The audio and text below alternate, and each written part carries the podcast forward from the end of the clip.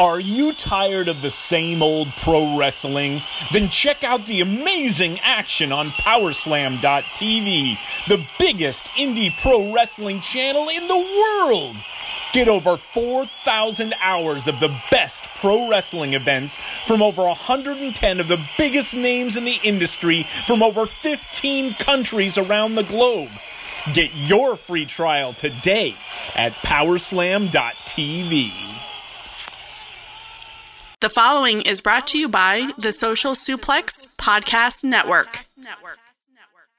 This is Scorpio Sky, and you are listening to the Keeping It Strong Style podcast, and it is the best.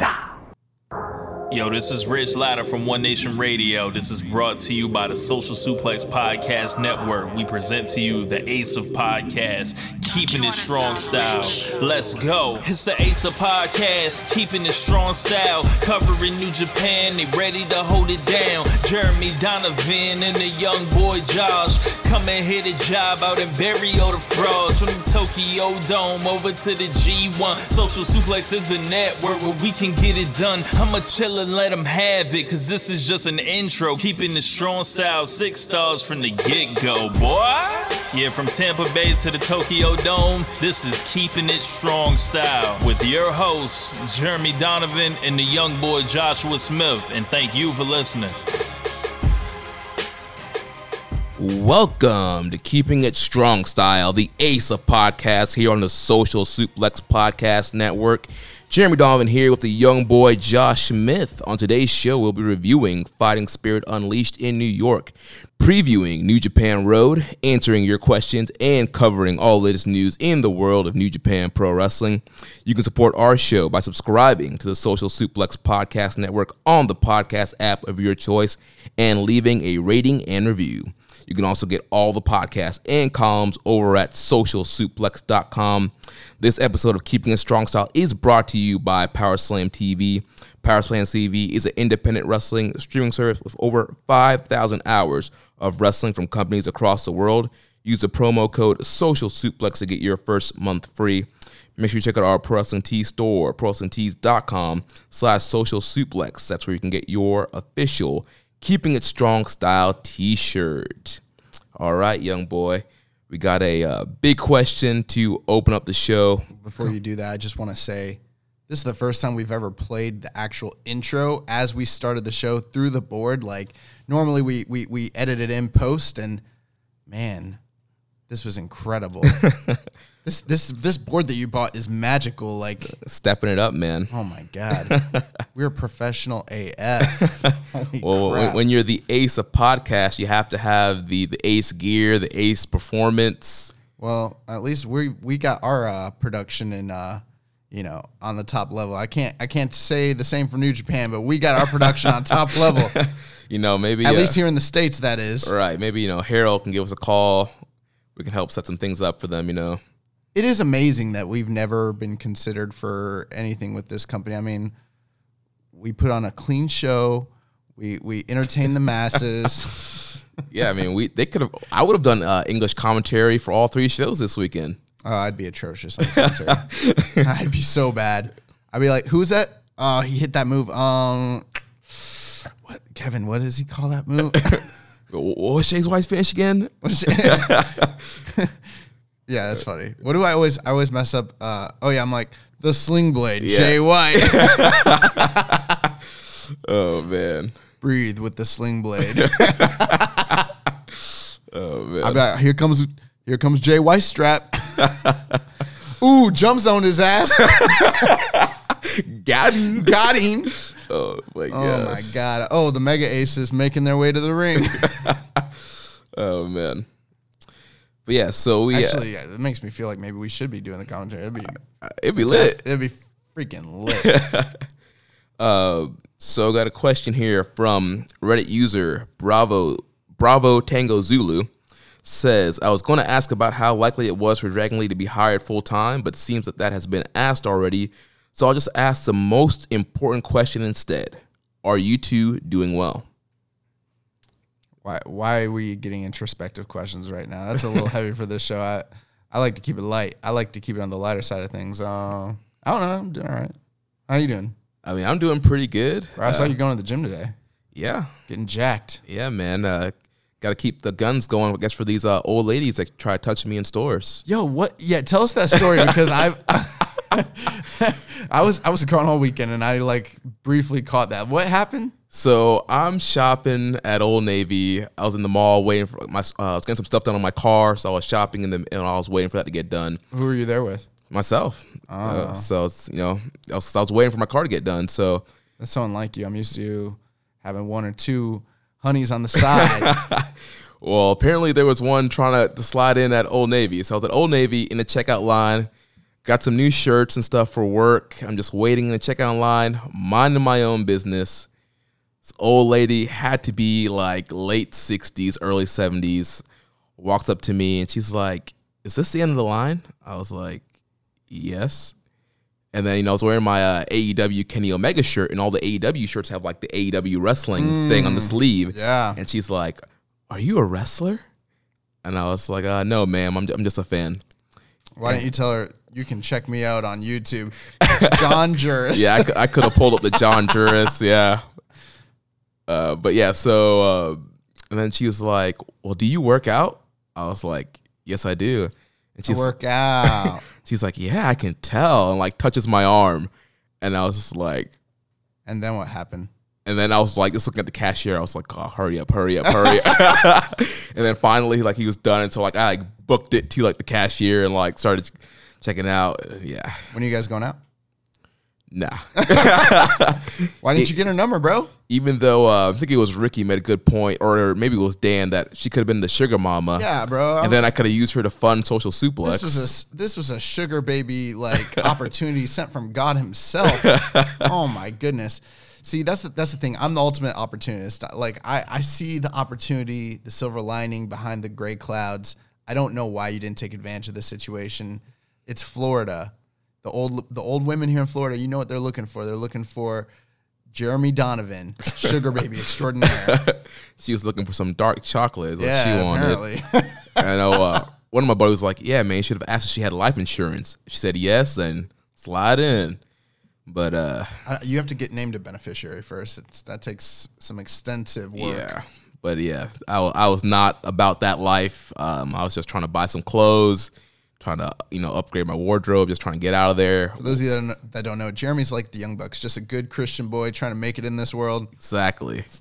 And this this harlot, This yeah. this, this harlot from This, off the streets. this, uh, this Mae Young, this this Moolah, she, she was she was trying to find her her Mark Henry, Yo, and I wasn't about that. Oh my God. Yo, recently I had to like tell somebody, I was talking to a friend of mine who knows quite a bit about wrestling, but not like the deep histories of it. And I was telling him, I was like, yeah, you know, they're, they're, I was telling about Joshi and I was explaining like, you know, the, the difference between like Joshi and like American wrestling. They brought up Moolah, and I was like, oh no.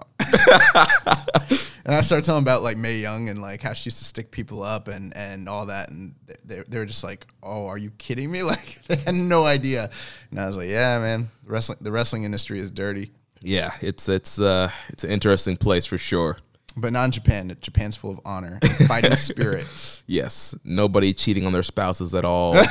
Just a, a nice nice clean environment. Yeah, no scandals in New Japan ever. Yeah. But uh, all right. So um, September is ended. So we have to name our September match of the month and September wrestler of the month. So you know, in the month of September, we had the uh, three destruction, the three big destruction shows: uh, Beppu, Kagoshima, and Kobe. We had the Road Two shows, the Young Lions Cup. We just had this Fighting Spirit Unleashed in New York show. Does that count for this month? Yeah, it was September. Today is uh, the thirtieth. Bro, I'm losing track of everything. To be honest with you, like I'm like, was that this month? Yeah, Yeah, We're still in September. September's Yeah. over. Well, today is the 30th. When this episode drops tomorrow, it will be October 1st. Make, wake me up when September ends. Yeah. Yeah. Uh, so for the match of the month, we have the IWGP Junior Tag Title match between the Birds of Prey, Will Ospreay and Robbie Eagles, t- against the Bullet Club, El Phantasmo and Taiji Ishimori. Eat it up, ELP, because that's the last award you're ever winning on this show. I don't know. King of Pro Wrestling, Ospreay, ELP.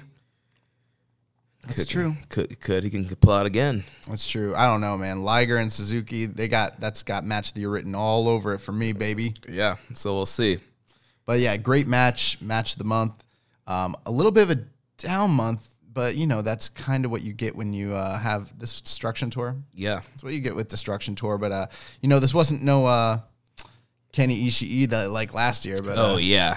actually, you know what? I think you rated them about the same four and a half, huh? Well, the the matches from the Kenny match from last year. I think you rated that about the same as this match. I have here. to go back and uh, check. Uh, So you're four and a half on this, right? yeah, I'm four and a half on this, Jeez, man. and uh, Big Dave gave it a four point seven five. He's lost his damn mind. Oh man. no, it was a great match though. It actually it was a great match, and so very deserving match of the month. And then the wrestler of the month is one that I think this is a first for our show. That uh, that a young lion is the wrestler of the month. We've never had a young lion win Didn't wrestler we? of the month. Didn't we have in uh, December when the first Young Lions Cup? no, No? nope. The winner that month was uh, LIJ because it was the same month as the World Tag League. We gave it, we gave it to that's right. Sanada. That's right. Plus, Yeah. plus, there was no one in that tournament that I think really would have won it based off the match output. The match output in this tournament was much higher uh, a- across the board than that previous tournament. Yeah, so this is the first time in keeping it strong style history that the wrestler of the month is a young lion. Without further ado, Shota Umino. No, It's uh Carl Fredericks, the winner of the Young Lions Cup. And you know, you joked about Umino, but I mean, he was, was up. right there. He was up in the running. He had a lot of uh, very good matches in the Young Lions Cup. But I mean, Fredericks, this tournament was all about him, uh, building him up and getting that big win and kind of being the star of the LA Dojo. here's the thing about that tournament. Another testament to why it was so great. When we discussed wrestler of the month, we didn't discuss any like like main roster. I don't, uh, for lack of better term, main roster performers. We only really discussed young lions. It was like, is it Fredericks? Is it Umino? Is it Narita? Is it Uemura? Or is it uh uh who's the other young uh Fred not uh not Fred- no, the other one. uh, Connors. Yeah, Connors was the other guy. We so I mean, we, we weren't talking about like you know Ishii. We weren't talking about Ospreay. We are talking about these young lions. They came to play, and Yeah. uh, Fredericks took the big one. He took it all home, and the even greater honor, he's wrestler of the month and uh, keeping a strong style the month of uh, September. So congratulations, Carl. I know you're listening. Congrats. Yeah, and uh, before we uh, dive, Fredericks is listening. who knows? I mean, a, a, a lot of people are, are listening to this thing. It, it is always amazing when, when I find out like that, like people that are like much more important than us are actually listening to us. Um, I'm like, you listen to us. And uh, speaking of people who are much more important, so in four weeks, we have the 100th episode of Keeping It Strong Style. Are you telling everybody who? I'm, I'm just giving the announcement that we we had a special interview. I made a tweet about it. We had a special interview with a New Japan Pro wrestler for the 100th episode. Yeah, it's gonna be it's gonna be lit. Like no no no like no lie. Here's how lit it was. I asked Jeremy before we record. I was like, I'm kind of hungry. You want to get some food? He's like, I'm gonna cook. Then afterwards, he's like, Fuck it, let's go out. Yeah, man. we it need to celebrate. Yeah, man, it was a great interview. I'm excited for you guys to all hear that. Just in a few weeks, four weeks for the big 100th episode, we will uh, drop that interview as a part of that week's episode. And man, the episode's gonna be lit. I mean, junior tag league, it's gonna be crazy. Yeah, so yeah, it's a big accomplishment, man. 100 episodes coming up. Also, Bro, congratulations, Jeremy. Congratulations to me. It's both of us, man. Well, you're supposed to congratulate me. Oh, Like, congratulations, young boy. thanks, man. And then uh, I work hard. we got the uh, Social Suplex five year anniversary coming up in a couple weeks. Holy crap. And then uh, our two year anniversary will be at uh, end of November. So a lot of big milestones that we're reaching here with Social Suplex and keeping it strong style, man. Going strong. Let me look up what a two year anniversary gift is supposed to be.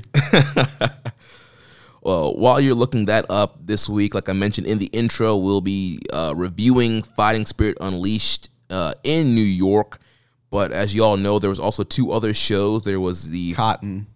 Cotton. Yeah, it's the cotton anniversary. So uh Those of you that are out there, hook, hook your boys up with some cotton. I don't know. seems strangely. That seems like a strange gift to get. I, Yeah. give us money. Don't get me cotton. That might that might be racist. That's kind of So yeah, so we had um, the Fighting Spirit Unleashed and Lowell show, which happened before the New York show. Gonna run down the results of that real quick. So we had Carl Fredericks defeating Alex Coughlin, and yes, his name is pronounced Coughlin. I've been saying Coughlin. Yeah, we've everybody I've listened to has been saying Isn't saying that how you pronounce GH cough? that's what I thought, but apparently everybody's been saying it wrong. It is Coughlin, not Coughlin.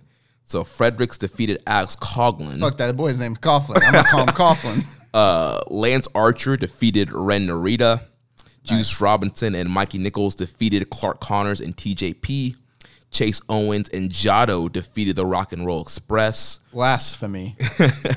Tomohiro Ishii and Amazing Red, the team of Red Bull, uh, defeated Bushi and Shingo Takagi. Is that what they're calling themselves? Red Bull. Uh, no, um, That's amazing. what's his name? Um, Andrews from the uh, Voices of Wrestling. That's a great He, name. he dubbed them uh, Red Bull. That's a great name.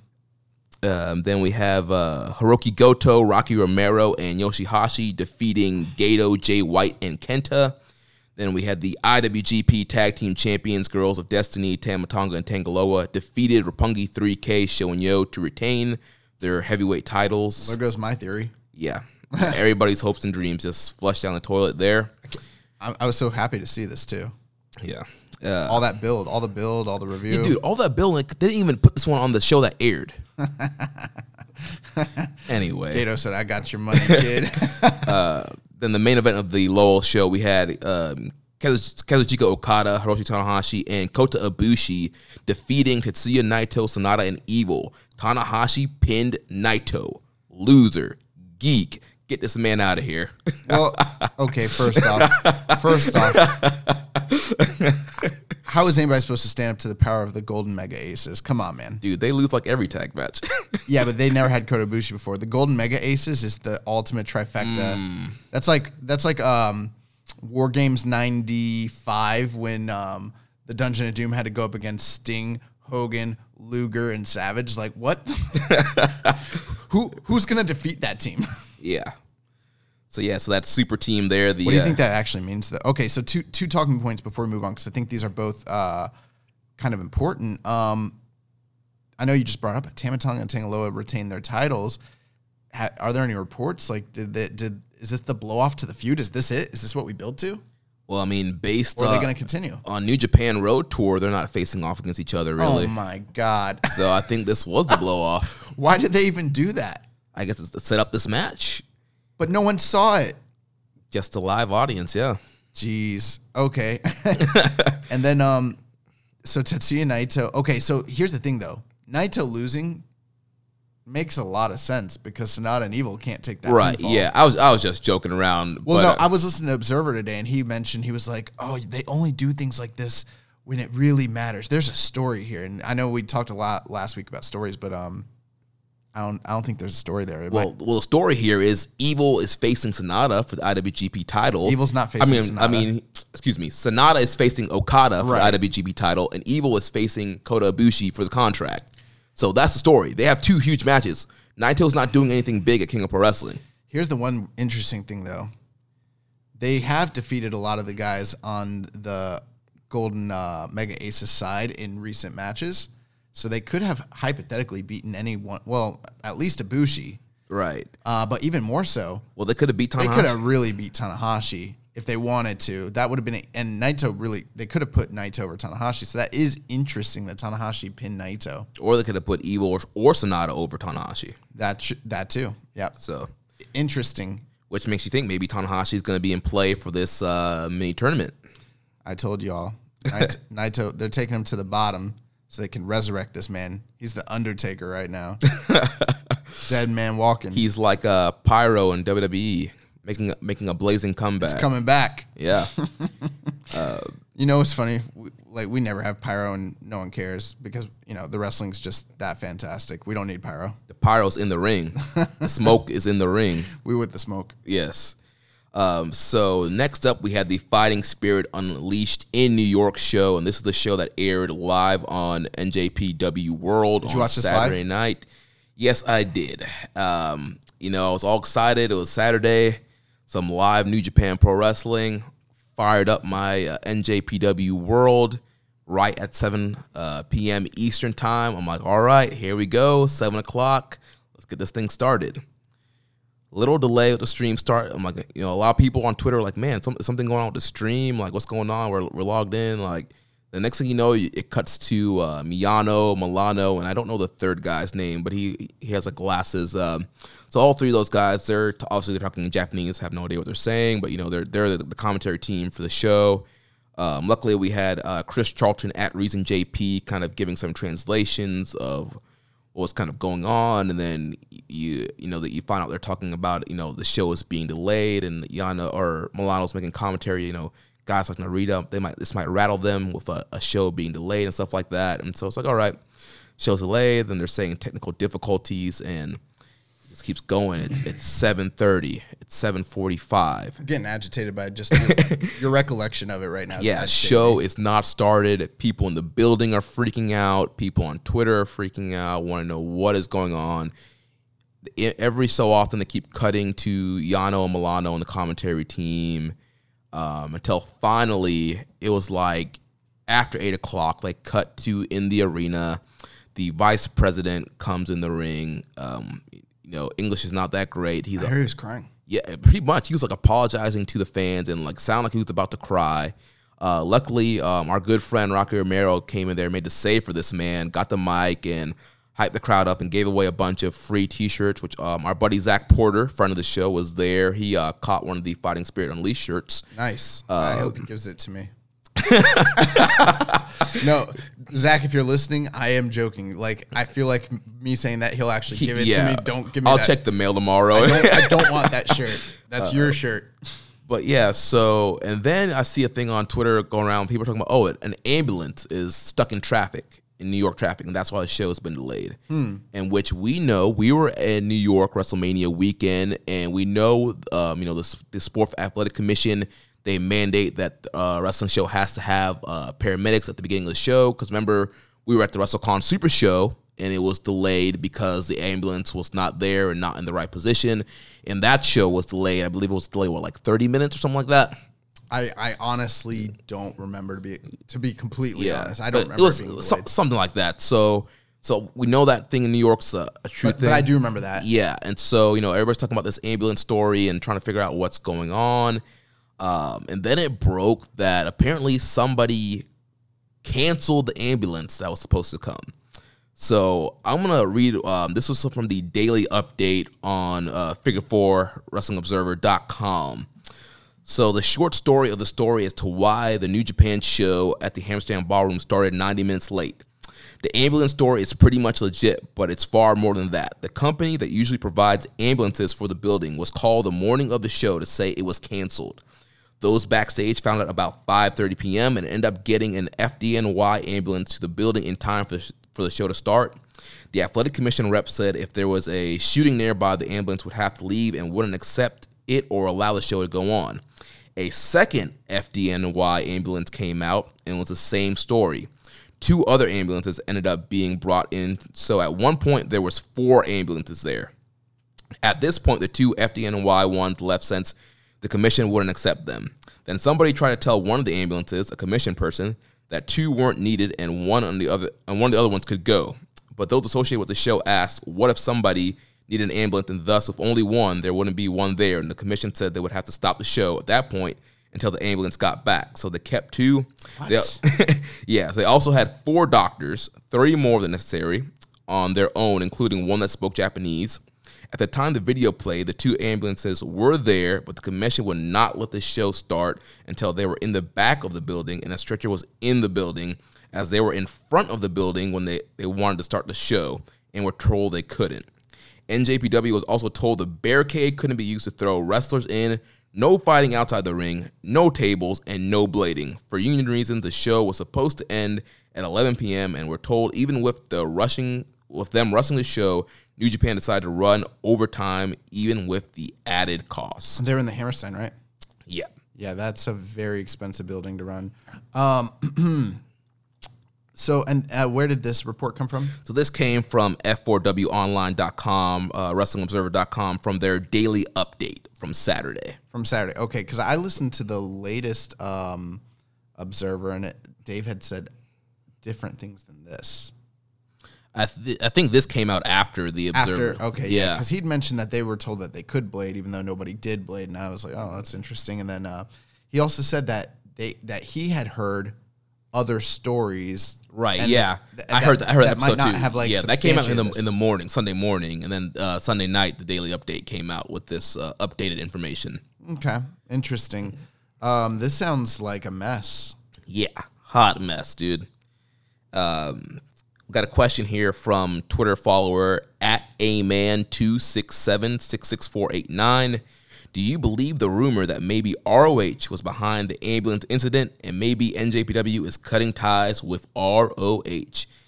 and then a question from a friend of the show, Dan Coffin, who canceled the ambulance?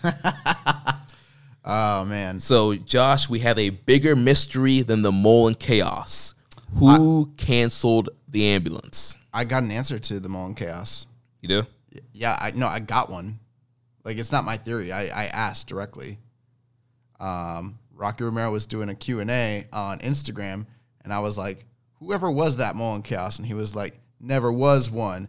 Jay White was just starting shit,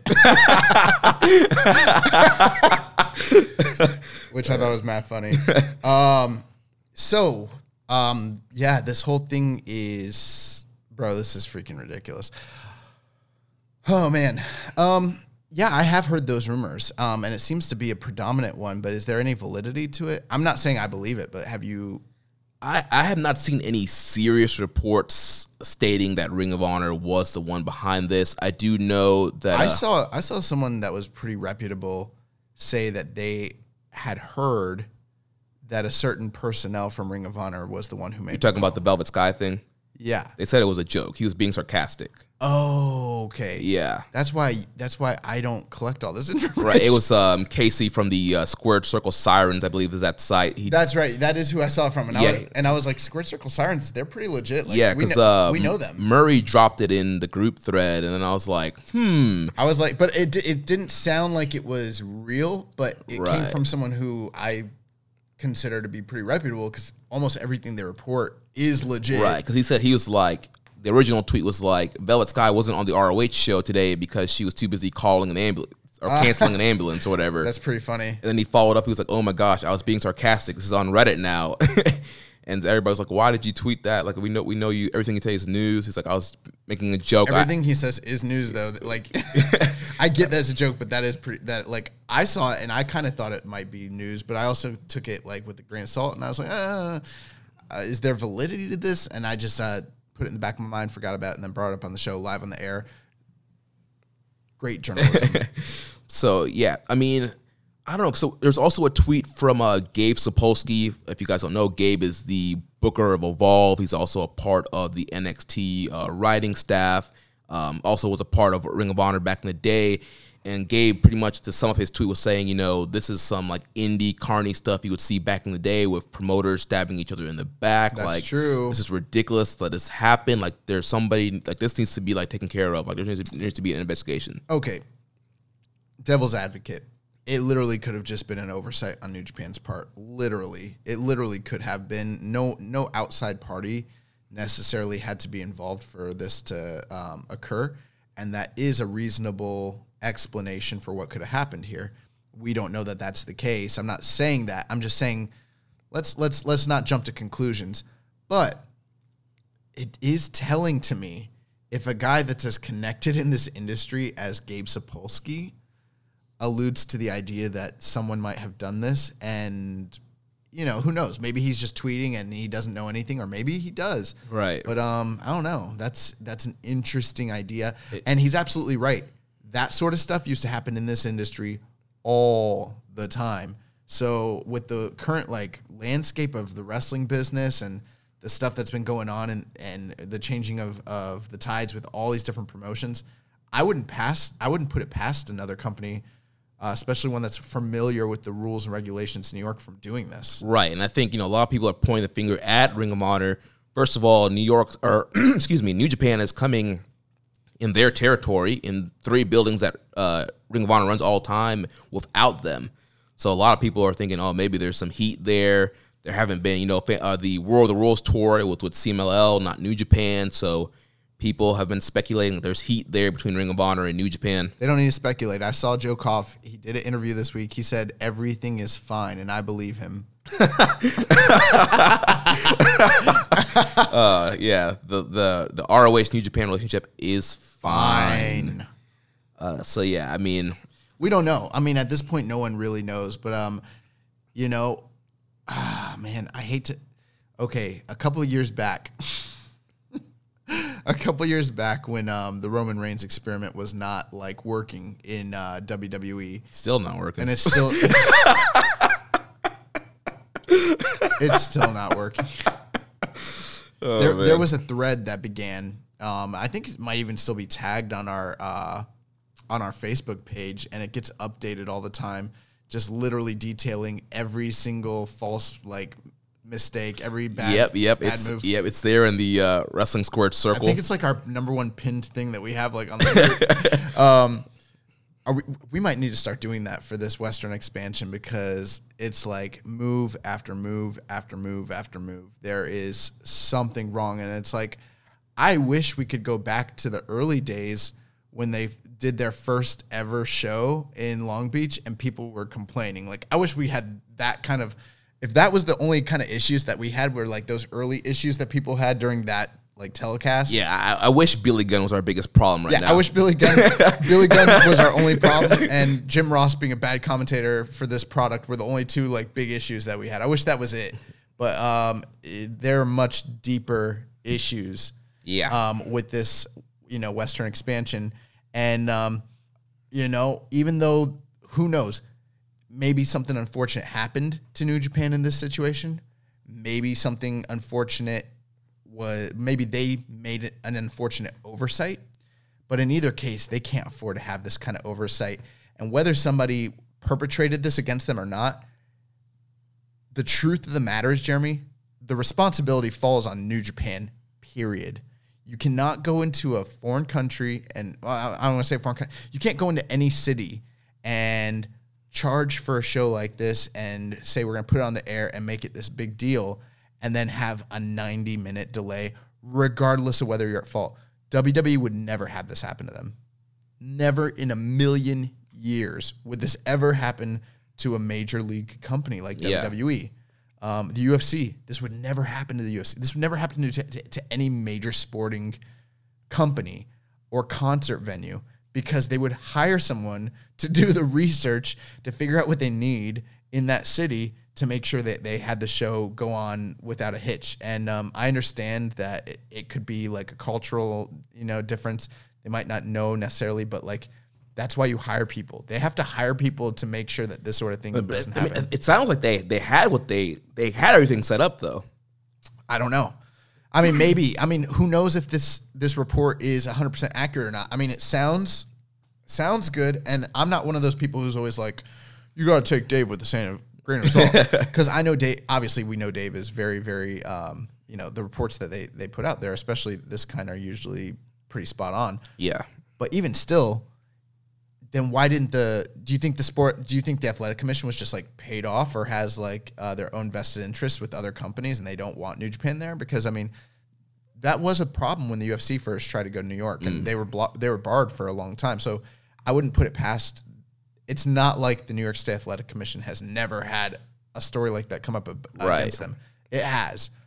Even still, as New Japan, you can't have this sort of thing happening. You just, especially after the visas, after after everything that's happened Yeah. this year, um, you know, the low attendance for the show in The uh, super the Super J Cup uh, production and you know being delayed so long. losing the elite. just but literally just all all the issues that have gone on this year with with their western expansion. This is just another tumultuous and negative thing that's happened and it's unfortunate and I I would like to hope that New Japan this wasn't um their fault maybe it was an outside group that did it to them but even still like you have to put yourself in a position where that can't happen to you Yeah. you just have to like you're you're a major company. You're the second largest wrestling company in the entire world, and it, it comes off as as like low rent, minor league shindy sort of bullshit. Yeah. It's bad. Well, now that we've discussed the the whole ambulance dilemma, now we could actually talk about the actual show. Which, Once the show started, yeah, once it started, it ended up being a pretty good show. it was it was a great show. So we opened up with uh, TJP defeating Ren Narita via submission.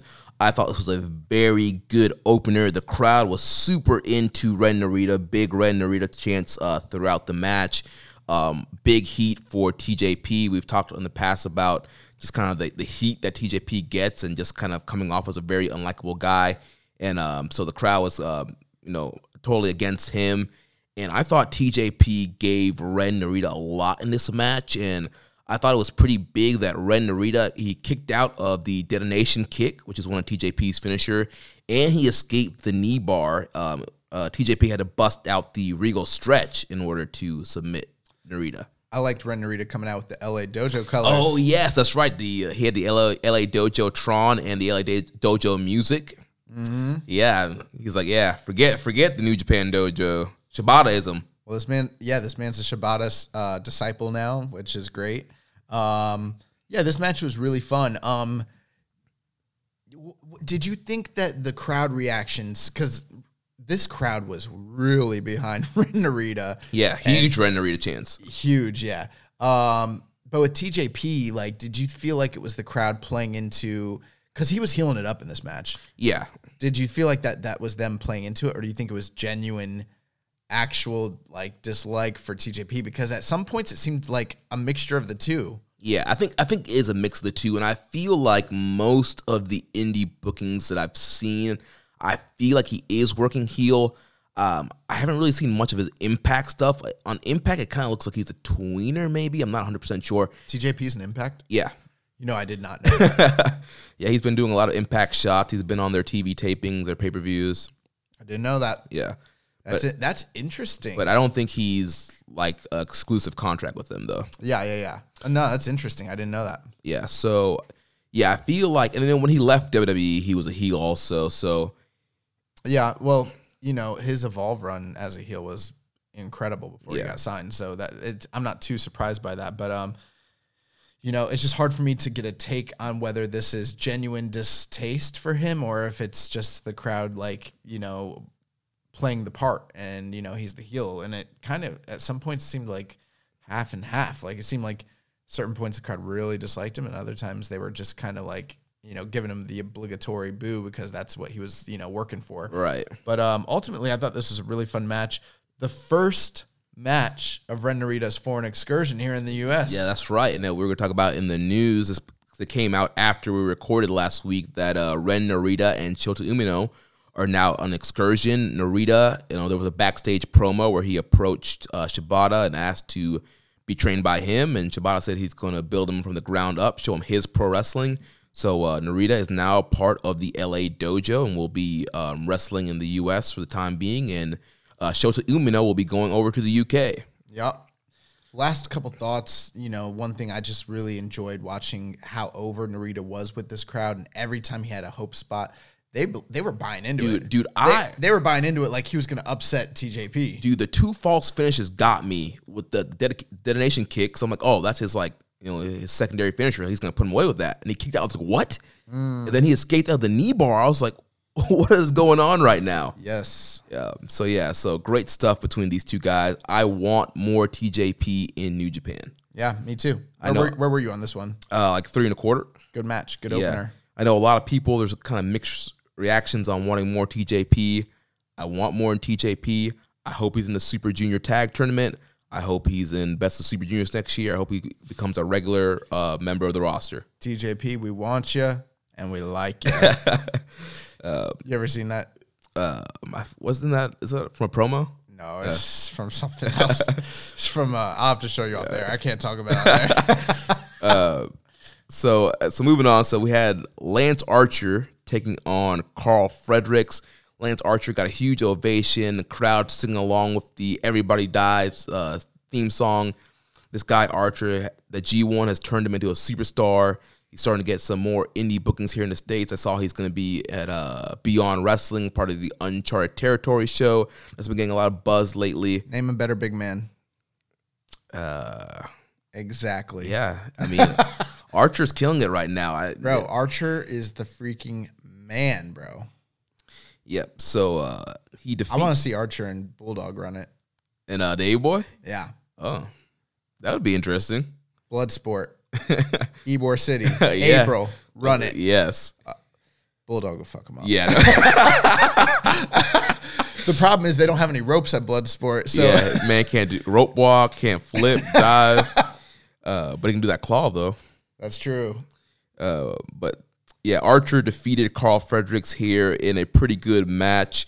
This man Archer did the rope walk and did a moonsault, almost killed himself, landed on his pretty much almost landed on his head, trying to moonsault off the rope walk onto our Karl Fredericks. Onto R. Karl Fredericks. I said onto onto Karl oh, Fredericks. I thought you called him R. I was like, dang, we are taking ownership of Carl Fredericks at this point.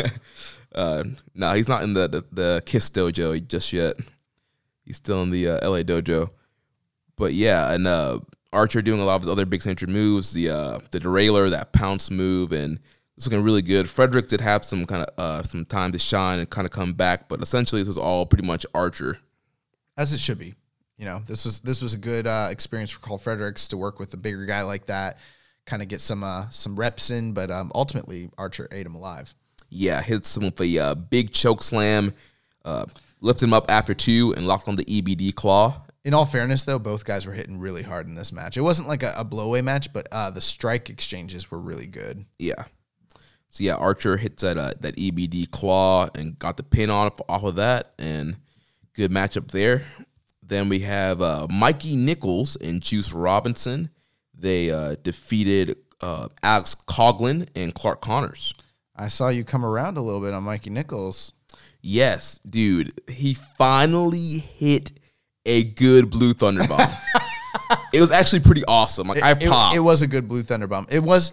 Uh, the only thing was it was really tight and compact. It what it didn't get that rotation and air that I'm used to seeing like a like a Sami Zayn or the John Juris. oh my god, or like a Jun Akiyama. But uh, even with that being said, it was it was you're right. It, it was pretty impactful and it was it was nice to actually see someone you know get hit with that move correctly from Mikey Nicholls. Yeah, if he keeps doing it like that, then I'll have no complaints. And my God, keeping Yeah. it strong style is Nicholls. Maybe he can win a uh, wrestler of the month at one point. He's never even been considered. Attention, yeah, no. well, he, World Tag League, maybe, maybe that'll be his month. Mikey Nicholls is going to be in contention for uh, newcomer of the year. Yeah, he'll be What do you think his chances are? not good. uh, so yeah, I mean, this was a pretty good matchup here. Uh, Young Lions, I mean, the LA Dojo Young Lions who keep you know harping on the point how good those guys look. Um, both Connors and Coughlin looked really good here in this match. This was fun. Um, you know, short eight minute match, and uh, everybody hit their stuff. It looked good. Crowd was super over for Juice, um, super hot for Juice. You know, um, the New York crowd, but um, ultimately Nicholls and Juice pick up the win. Yep. So then that brings us to the next match where we had the Bullet Club consisting of, well, it's actually the uh, Guerrillas of Destiny and Jado teaming up, and they defeated Roppongi 3K, Rocky Romero, Sho, and Yoh. Were you surprised by this? Uh, not really, considering that God won the tag title match the night before, and it kind of seems like that was the blow off, and so they're just kind of driving it home that um, Bullet Club was winning this feud. I agree, I except at the same time, Jado was there. That's true. And so that's why I was a little surprised by it. I was like, Yeah. oh, you know, uh, chance for these guys to get their heat back a little bit, you know? But no, not so. Yeah, and this was another uh, good back and forth match here. We had some uh, Bullet Club shenanigans with uh, Jado using the kendo stick and um, you know some normal kind of cheating stuff. We saw the uh, the titty twister from Tama Tonga at one point in the match, and those guys just kind of healing it up and cheating. Uh, but essentially, it kind of came down to the end where they hit that uh, super like gun stun where like Tanga Loa had a, uh, I think it was was it Yoh that he had up in the power bomb and like threw him, and then uh, Tama Tonga caught him with the uh, gun stun to get the win there. Yeah, and it makes sense because Actually, I think it was uh, on Romero actually. gotcha. But yeah, but it was a, a great looking uh, gun stun, and uh, Bullet Club gets the win here.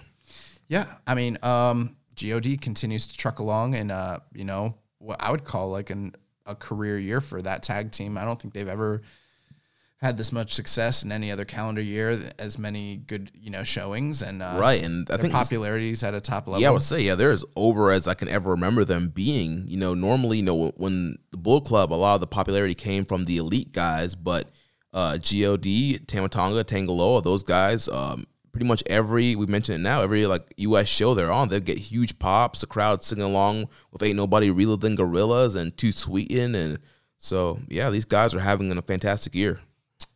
Uh, yep, absolutely. And we move on to the match of the night as The Rock and Roll Express. They teamed up with the ace of the universe, Hiroshi Tanahashi, taking on the team of LIJ, Bushi, Shingo, E, Naito. Yeah, this was a very fun match. I mean, only in 2019. I really enjoyed this match. only in 2019 can you have the Rock and Roll Express teaming with Tanahashi to take on Bushi, Shingo Takagi, and Tetsuya Naito. Not only that, only in 2019 can you have Shingo Takagi putting the heat on Ricky freaking Morton. You have Ricky Morton in a New Japan ring in New York playing Ricky Morton, Yes. playing the face in peril, the, the, the literally the role that he made famous. And uh, you know, you've got this freaking bruiser and Shingo in there with him, and it's just like, what am I watching? Like, this is one of those matches that like you know, uh, there there was one afternoon we were here and we just were playing matches that you never knew actually happened, like bizarre matches, like Bob Backlund versus Hayabusa, stuff like that. You're like, Yeah. what? That that happened? You know, uh, Kamala versus Daniel Bryan, and you're like, what? Yeah. This is that's what this is. It's like, why are the Rock and Roll Express taking on freaking LIJ? yeah. great. And we had some great uh, trio spots. We had a, a triple drop kick from the Rock and Roll and Tanahashi. Um, huge suicide dive from Ricky towards the end there. bro, bro, Nakanishi needs to take a lesson. yes. Yeah, Rock and Roll Express, man, for their age, man, they were they looked pretty good in this match. Yeah, absolutely. I mean, yeah. I mean, they can kind of still go. I mean, they can do a really basic, fun, basic match. Um, and for their age, they can definitely go and they'll throw in like, you know, they'll throw in a destroyer here or there, and you're like, what the heck? Yeah. You know, it's great. So yeah, ended up being great match. Uh, Tanahashi hits the high fly flow on Bushi to get the big one, two, three. Uh, Rock and Roll and Tanahashi get the win. Also, uh, Tiger Hattori was refereeing this match. This was uh, going to be his last time refereeing in New York. This was kind of his uh, U.S. retirement tour. And it's his hometown. Yeah, that's right. He lives in New York, and um, so they had like a big like ceremony for him after the match, and they had some flowers there for him. And Tanahashi was crying, a really uh, emotional moment there. Big uh, chant from the crowd for Tiger Hattori. Absolutely. One thing too, um, they've been putting over Tanahashi a lot on this tour. Do you think it's because he just suffered that big loss to um, Zach, and they're trying to heat him up for any reason? Because the one thing that's got me kind of puzzled about them giving him so many wins is like at King of Pro Wrestling, he's in a multi-man on the second match of the card. So what is it that they are, you know, rebuilding him for? Maybe that mini tournament, man. Yeah, it's far away. That's January. Yeah. Who knows? Maybe you know we got uh, Power Struggle in November. That's you got to have some big matches for that. Yeah, I think Maybe- that's I think that's something to keep your eyes on. Maybe they follow up with the uh, Tanahashi Kenta story, with Tanahashi not wanting to shake Kenta's hand, and maybe you do Tanahashi and Kenta for the Never title. You think they're getting him ready for Jericho? That is a possibility as well. Something I've been thinking about. Something I've been thinking about. So yeah, keep your keep your eyes peeled on that. If if it ends up being Tanahashi and Jericho, you heard it here first. But this was fun, and um, you know the one thing I want to say before we move on is uh, Rock and Roll Express, Hiroshi Tanahashi. Let's belt these boys up. Yeah, strap them up for the Never Six Man titles. That- yeah. I mean, if you want to have like one of the greatest tag teams of all time in your lineage, let's do it. Run it. But uh, after that, we had uh, Amazing Red and Tomohiro Ishii teaming up with Hirooki Goto. They defeated the Bullet Club team of Gedo, Chase Owens, and Switchblade Jay White. Uh, thought this was another fun matchup here. Once again, so great seeing Amazing Red in New Japan and just in action again. He looked great hitting a lot of his his high spots and a lot of the uh, those wheel kicks that he's famous for. Sounds like he's working other dates outside of New Japan as well. So he's back in the industry, I'm guessing. Yeah, it's funny. He's Uh, back? It, it seems like it. It's uh Brian Alvarez was talking about it. Like Red's like one of these guys like he keeps trying to get out, and then somebody's like, "Come on, you want to do this match?" And he's like, "Fine," and he just gets sucked, keeps getting sucked back in. um, but yeah, I'm, I'm glad he's getting sucked back in, and he's um having some good showings here. I always love when that happens. So, moving on.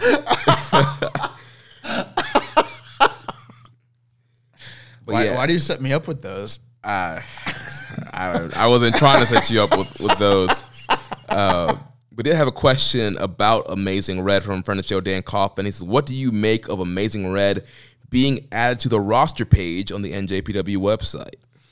Well, I'll say this: there's a lot of guys that are semi-regular performers who are who maybe I would say you and I don't necessarily consider roster members, quote unquote, um, who've been on the roster page before. Uh, Chris Sabin, for instance, comes to mind. Someone of that uh, nature. ACH, when he was there, yeah. Yeah, guys like that. So it could just be that. Like it, it might not mean anything in particular. Like I, I wouldn't put too much stock into it. But there have been lots of times where guys come for one-off shots and they don't get added to that roster page.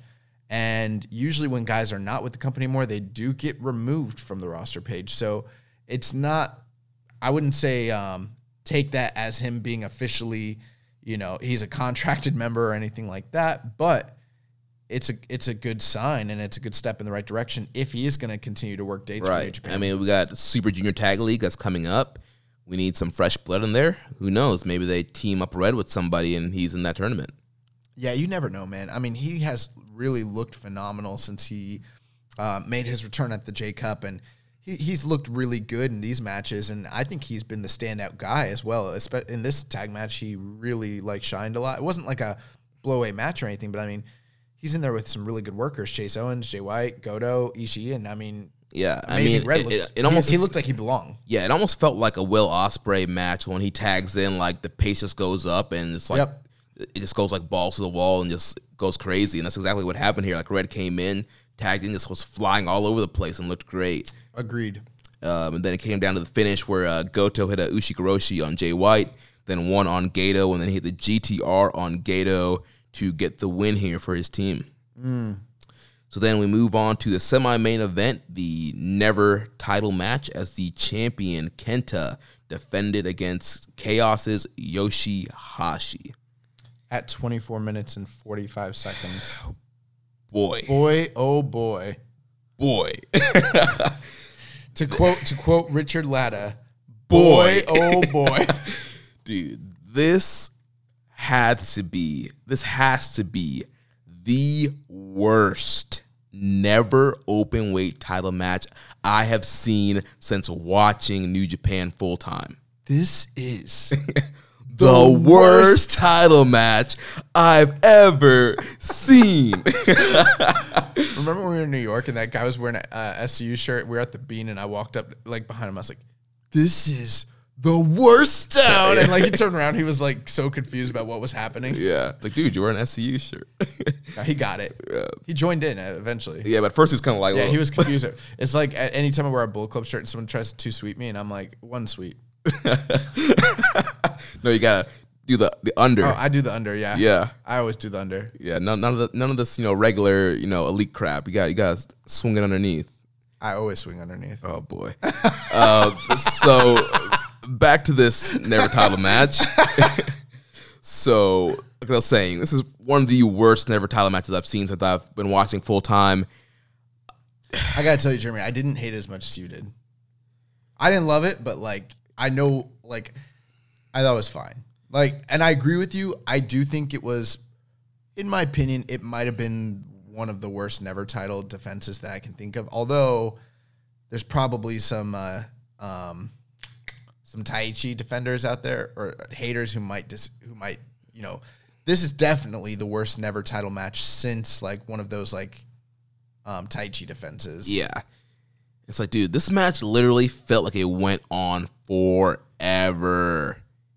Dude, this thing drug on. Uh, you had Yoshihashi coming out, booze from the time his music hits. Yeah, and you know what's funny? I heard dis- different um, takes on this. Some people thought he was getting cheered. I It did. sounded to me like he was getting booed the whole time. he was getting majority boo. There was one point later on in the match where he was kind of getting some mixed chants, but overall he was getting booed. The crowd was cheering Kenta at first, but then Kenta started slowing things down, grabbing holds, getting heat. Let's be very clear here. As as uh, much we as much as we don't necessarily love Yoshihashi, the person who dragged this match to that screeching halt was Kenta. He is to blame for Yeah. for the pace of this match.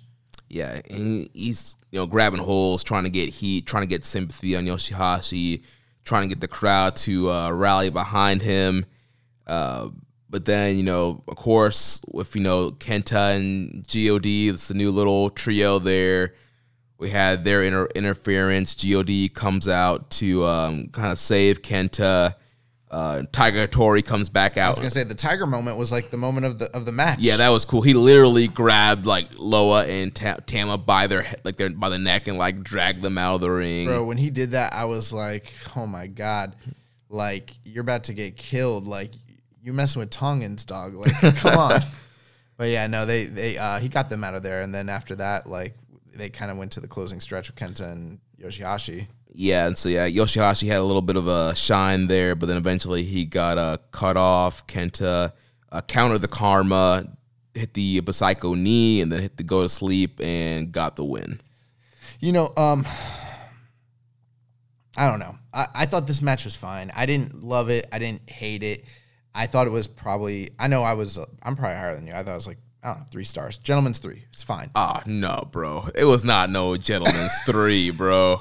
Hear me out. I, I go like two max, bro. Maybe two and a half. Um, you know, but at the same time, okay, let me be fair here. This wasn't a match that I was very attentively watching. Like I was not on the edge of my seat, like really, really like taking it in. Like you know, Battle of the Titans, Kenta, Yoshihashi. The world wants to know. Like it wasn't like that for me. Like Yeah. this was like a I'm folding my laundry and it's on in the background, but. it- I would still call it like a three star match, but here's the thing: we're talking about a 25 minute three star match as we have talked about before on this show, an eight minute three star match is a lot different from a 25 minute Yeah. three. And to me, that's what this was. I thought it was fine. I didn't love it. I didn't hate it. The crowd was really agitated. Yeah. What do you, I mean, okay. What are your thoughts? You know, because there are going to be those people who say t- in, in this instance, Kenta did his job well. But I've seen plenty of other heels get heat in the match not be as dull as this. That's what I'm wondering. Like, what what is your take on it? Do you think that do you do you believe in that philosophy that if you because they started to chant like chant for Kenta, and then throughout the match, even after he like tried to slow it down, the crowd was not playing the the heel face dynamic. They were Well- gonna. It was a New York crowd. They're gonna put over who they want to put over. And Right. Well, the problem is you have it's Yoshihashi. Like, did anybody in their right mind actually believe that No. Yoshihashi would beat Kenta and win the never title? Ooh, that is one thing. He gave a lot to Kent, or he they gave a lot to Yoshihashi Yeah. in this match. Towards the end, the closing stretch was pretty good actually, Yeah, that that and, was it, and it always is. yeah. Um, and that's kind of why I was a little higher on it, I think, than you. Like, I thought the closing stretch was fine. And Yoshihashi got a lot of in, uh, offense in at the end, but nobody in their right mind. No, I mean, nobody. like, It's like maybe if they had a more like serious contender, uh, this match would have been better and the crowd would have gotten behind whoever else. But Yoshihashi, bro, it's weird. It's, it's like, you know, uh, the one time that Kenny defended the U.S. title here, we got him and Yoshihashi. Now, the one time Kenta defends the Never Belt in America, we get Yoshihashi. It's weird. I don't know. yeah, I don't know. They're not giving us, you know, this this wasn't uh, what was the what was the uh, Royal Quest? yeah. This wasn't no Royal Quest. Yeah. So, and we got some questions here. A question from a Twitter follower at Brave Dirty Hawk. He says, "Why does everyone hate Yoshihashi? LOL. The man got a title shot. Of course, he's going to give it his all." Why do you think that those fans booed Yoshihashi in particular, in that New York crowd specifically? Well, I think a lot of those New, those New York that the people in that New York crowd were fans of New Japan, and they know about Yoshihashi. I mean, he's a guy that's pushed. He's like the very bottom of the mid card. He doesn't have great facials. He comes off very bland. Do you think? Do you think it was like a?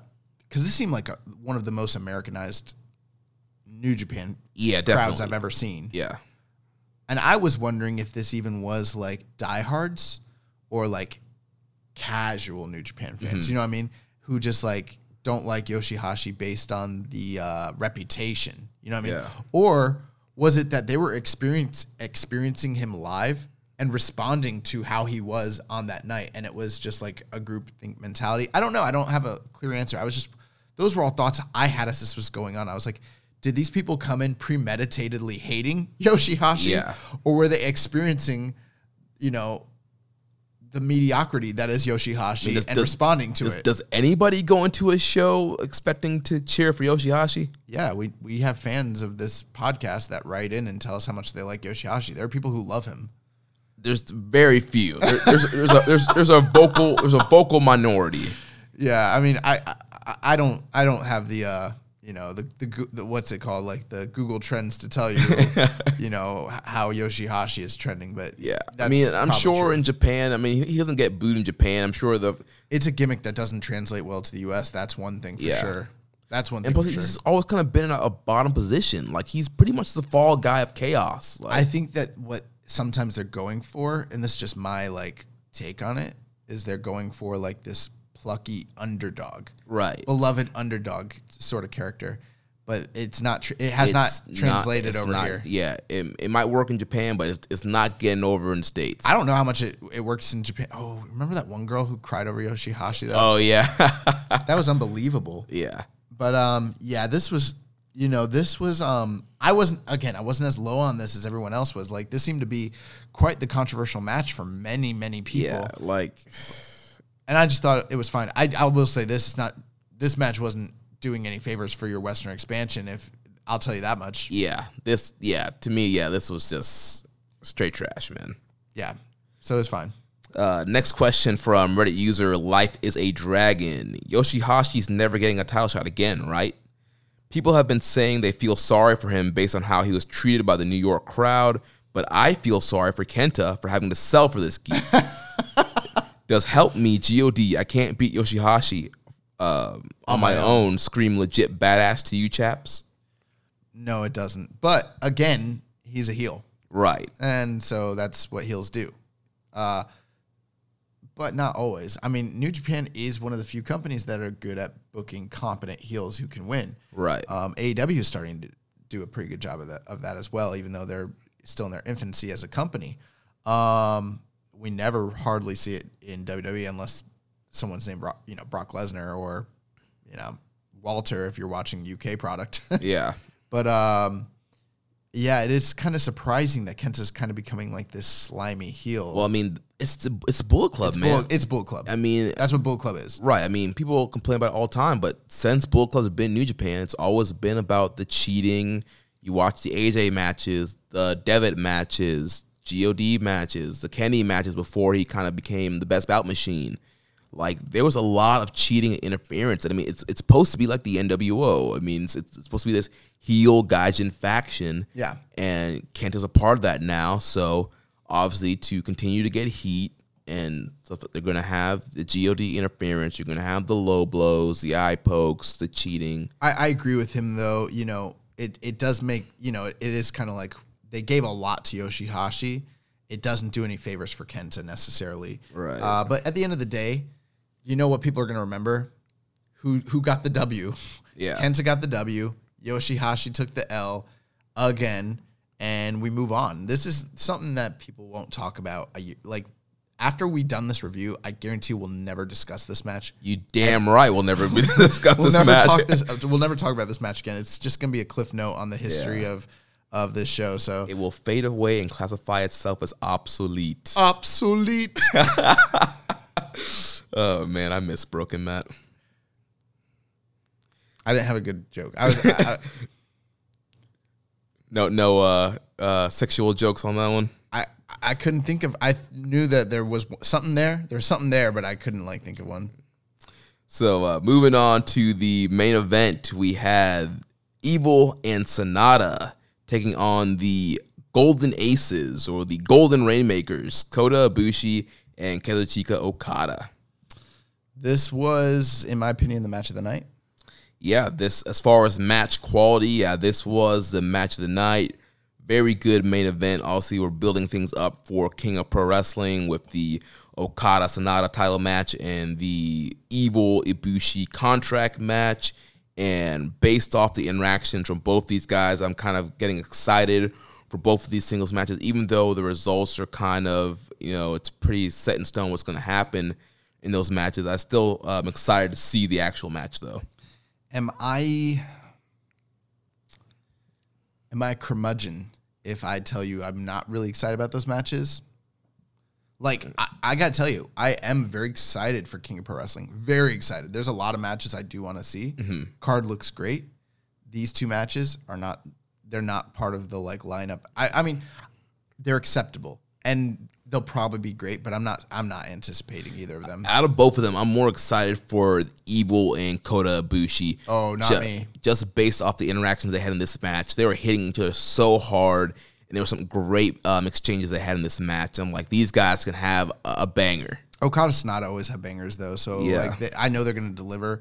I didn't love the Evil Ibushi match as much as everyone else uh, in the G1. You know what? I'm going to try to have a more positive outlook and go in with a more positive, uh, you know, uh, frame of mind when I watch these, so that I can uh, enjoy them. But I'm not sitting here like anticipating this, like not the way I am. You know, I, not I don't feel about them the way I feel about the Fiend. You know what I'm saying? Yeah. Can't wait. Fiend's gonna win the title. well, we'll see about that. Actually, like I, I don't, I don't watch that show. Do you see that they're doing subliminal messages with him on NFL? Yeah, that's what I heard. Yeah, That's hilarious. yeah, it's crazy. But anyways, I, I, I do think these matches will be good though. They, they're, they're gonna deliver. They're gonna deliver for sure. And I thought that this match delivered. I thought um, this tag match was really good. I thought it was uh, overall. I would say this show was about like road to level, it pretty much was. I mean, pretty much. all three of these shows are pretty much like Road to um, King of Pro Wrestling, essentially. Yeah, essentially, yeah. And I mean, it was fine, except for like an Americanized version. Right. Yeah, and uh, was bumping like a madman this match. Several flat neck bumps. Um, he was just bumping all over the place. Um, and, you know, came out to the ending stretch where uh, Evil counters the Kamigoye, hits a rolling elbow. Ibushi bumps off his neck off of that. Um, then he hits a lariat that turns Ibushi inside out, bumps off his neck off of that. And then he hits the everything is evil and bumped off the neck off of the Everything is Evil, which is probably one of the best Everything is Evil I've seen, just the way Ibushi sold it. And one, two, three, Evil pins Ibushi heading into the contract match. Awesome. And with that being said, I do want to say this. Even though I personally am not personally invested or anticipating these matches, that's not to say that they haven't done a fantastic job building up these matches. They absolutely have. And so if you're looking forward to them, you have every right to be because they've done a really good job building to uh, King of Pro Wrestling with both of these matches and the backstories on them. And um, I anticipate those being really good. Yeah. Yeah, we had a post match promo from Evil saying, This is evil. New York is evil. Everything is evil. And so, yeah, and that wrapped up Fighting Spirit Unleashed in New York. Every time I hear that, I think of uh, Sami Callihan, who fuck him, Sami Callihan. uh, he stole he stole my pancakes money in New York, sir. But uh, that one promo where he was like, "No, everything is not evil. Oh, yeah, and the word tag is not true." Yeah. Every time I hear evil say it, I just think of Sami Callihan being like, "That's bullshit." I forgot about that. yeah, it's mad funny. Uh, Death Juice, yeah. Death Juice, what a tag team! My God. Yeah. Uh, I had some questions here from uh, Reddit user Zach Saber Time. Now that we've seen Amazing Red and TJP back after the Super J Cup, you think they could be in the Junior Tag League? I'm all for both of them to be a part of the roster. Also, personal opinion, Fighting Spirit Unleashed in New York was awesome. All the matches, I would say, except the open weight title match, were awesome. Well, Zack Saber time. Um, I agree with you. I would like to see Amazing Red and TJP back in the company. I think they have definitely a role in the next few months for the Junior Tag League at the very least. And um, I would like to see both of them be on the roster. There's spots open for them. There's definitely you know uh, a position for them to play. And um, everything else that you said here, I agree with. Great show. Um, not so great open weight title match, and yeah, Yeah, I think it would be great to get some fresh blood in the junior division with adding in Amazing Red and TJP. And, you know, if there's nobody else, why not team those two guys up together, get them in that junior tag league, um, and freshen some things up there in that tournament as well. So, yeah, I'm all on the all aboard for more Red and more TJP in New Japan. agreed.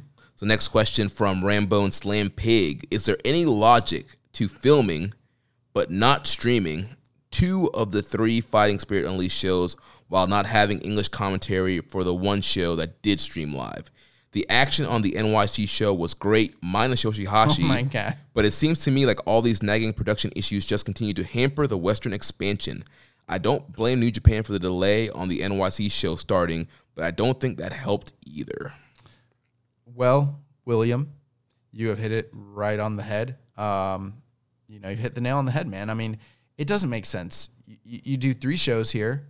Um, there was nothing that really stood out to me about the New York show as opposed to the other shows aside from maybe the Kenta match that really made it seem like it was so much more deserving to be, you know, aired than the other ones. And it's kind of like, well, if you've got a production crew out there and you're airing in Japan, like why didn't they film the other ones? Right, That well- doesn't make sense. Well, they did film it because so during the ninety, right. Well, they did, Yeah. yeah. during the ninety minute delay, they were actually playing some of the Boston show for the New York crowd while they were trying to get everything settled. You're right. That I forgot about that. That's true. They did um, tape the other shows, so why didn't they air them? And again, if you're coming to America, not that okay, I'm not one of these people who's like they always have to have American uh, English commentary because we we come from an era where there was time. This is a Japanese company; they didn't always have. Right, we've watched plenty of shows in Japanese commentary. It's fine. Yeah, absolutely. But they've made so many strides over the past years to like we went from a time where it was like only the big shows even had English commentary. Now it seems like almost every tour, every single show has it.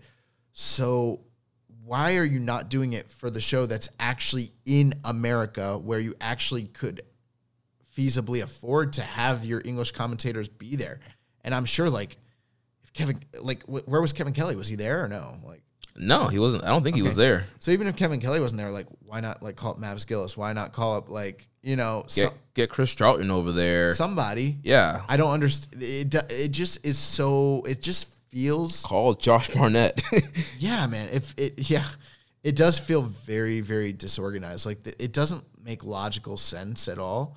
And then um, all these yeah. And then what did you think of the production itself for the show? Because I didn't think it was top tier. yeah, it wasn't top tier. They're doing this weird thing where they, they like, out the lights like after every match before the entrances, each entrance. It was kind of weird and and it's it's weird because um, they had such fantastic production for all those Long Beach shows f- for the first few. I understand the Access t- Television, and um, from what I understand, and maybe I'm wrong on this, didn't they also borrow like Ring of Honor's uh, production crew at a certain point as well? yeah, I think for some shows they had uh, ROH's crew. So so that might be part of it, but at the same time, I mean, bro, the production value on those shows blows this away, and that was like two or three years ago. So it's kind of like wow, like it's 2019, and again, I, I know I've said this earlier in the show, but you're the second largest wrestling company in the world. Um, I would rather them just not air it if it's not going to look good and, and it's and it's going to have all these like issues. If it's going to be the equivalent to an indie show, which with the delay, with the delay, Yeah. with the card, and with you know the production value, this is basically an indie show. And New Japan can't afford to be the company that comes overseas and does indie shows locally. Like they need to be the company that comes over and does big international shows. You know, Right. Um, even WWE when they go overseas, yeah, they they they have a house show set up, and it's not the same as their big. But even when they tape those, it doesn't look like this. Right. So I just don't understand what the. I don't understand why they can't hire somebody to do it Right. at, I'm- at, a, sh- at a top level. I'm sure there's a production company. I mean, especially in, in New York. In New York? there's a production America? company that you can hire. Um, you know, a lot of people want the ROH relationship to end, but if they were working with ROH, I'm sure they could have had a ROH uh, TV crew come out there and get that thing filmed up looking looking nice. Here's another thing, Jeremy. You do it one time and it's bad. Okay. It's a learning experience. But if I'm like Harold Meij or any of these other big wigs and I see it and it and people talk about it and it's out there and it's a talking point online, it never happens again. Period. right. If I'm in charge of this company, that never happens again. But instead, it has persisted all year. All year long, they've had bad looking shows like this in America, um, aside from the one Access TV show that they did. Everything else looked like crap. Yeah. That's terrible. That's bad. it's not not a good look at all, and it definitely hurts the Western expansion. Um, and it's one thing after another. Um, yes, it's it's not a good look, and yeah, this ambulance thing was the last thing that needed to happen to them, in this whole ninety minute delay. And I mean, you know, there's a lot of things that they already have going against them. You know what I mean? Like in today's modern, if you want to expand in the West, right? The modern average wrestling fan, what is the, do you know what I think is the biggest determinant about whether or not they're going to watch your show? Hmm. Ease of access. Oh yeah, That is the number one thing.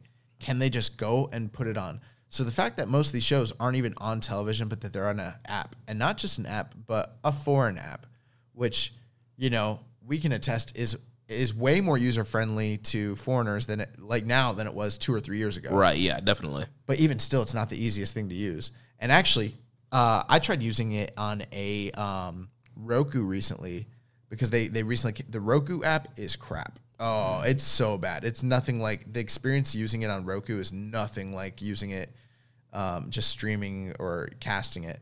So I mean, you've already got that going against you. Is that a the the consumer has to know about you.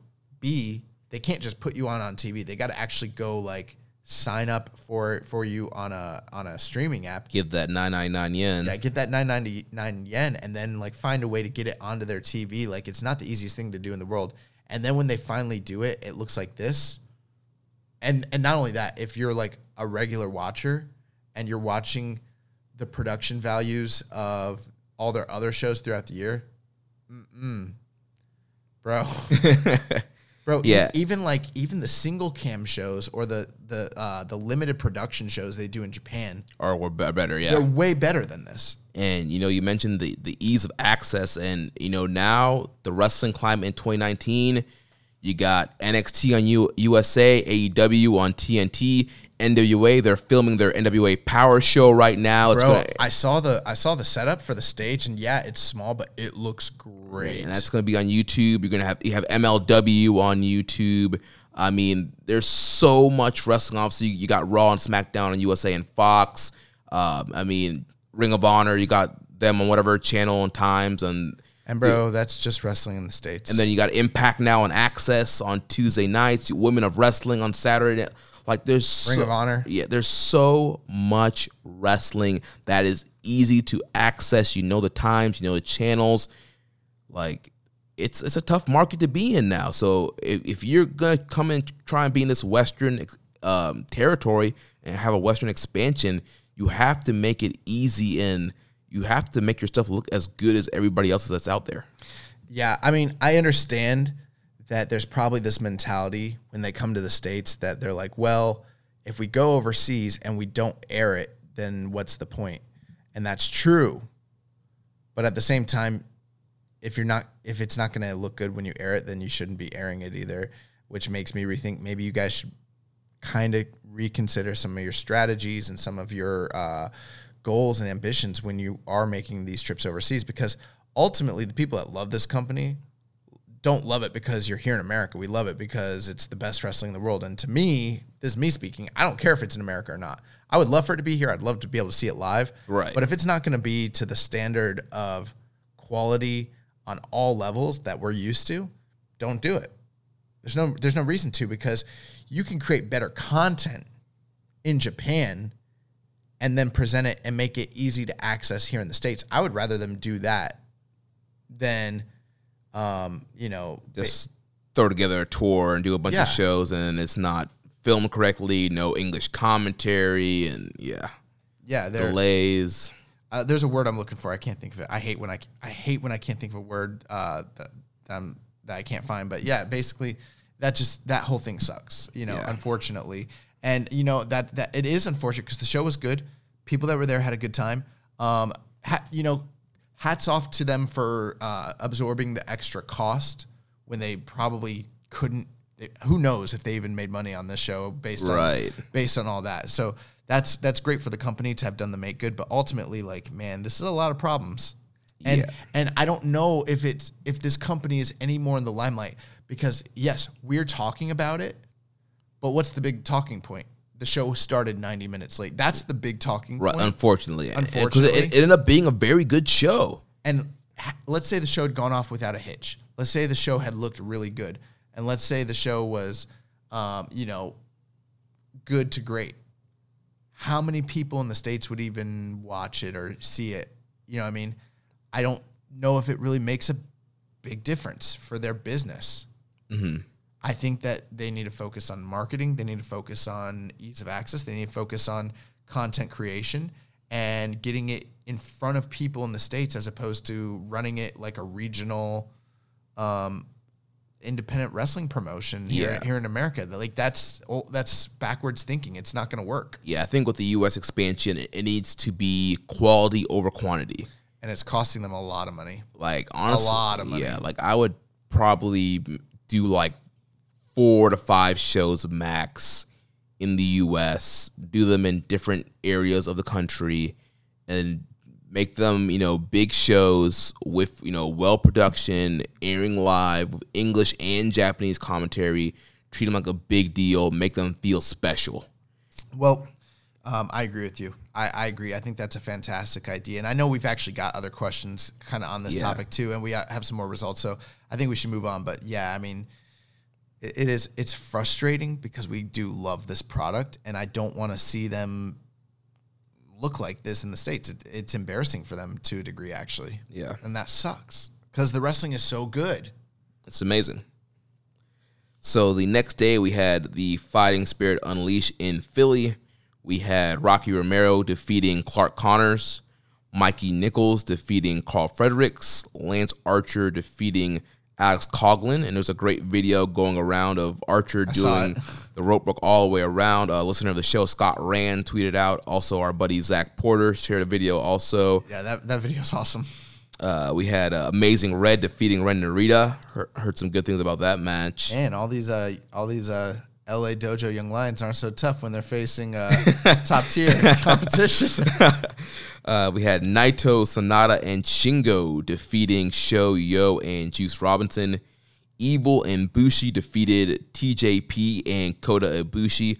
Little uh, two team oh team uh CWC. yeah CWC uh, throwback there.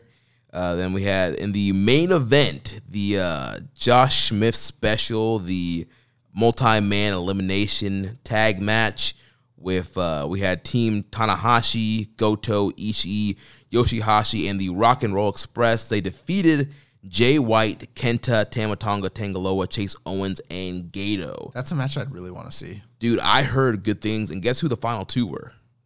Let me just take a guess. The final two were Ricky Morton and Chase Owens. Incorrect, sir. The final two, you got one of them right. The final two were Tanahashi and Chase Owens. Oh, Our boy Chase. Okay, Final two with the ace. nice. So yeah, so yeah, Tanahashi. Well, that's definitely a house show match. So yeah, Tanahashi got the win for the team there, and that wrapped up uh, that show.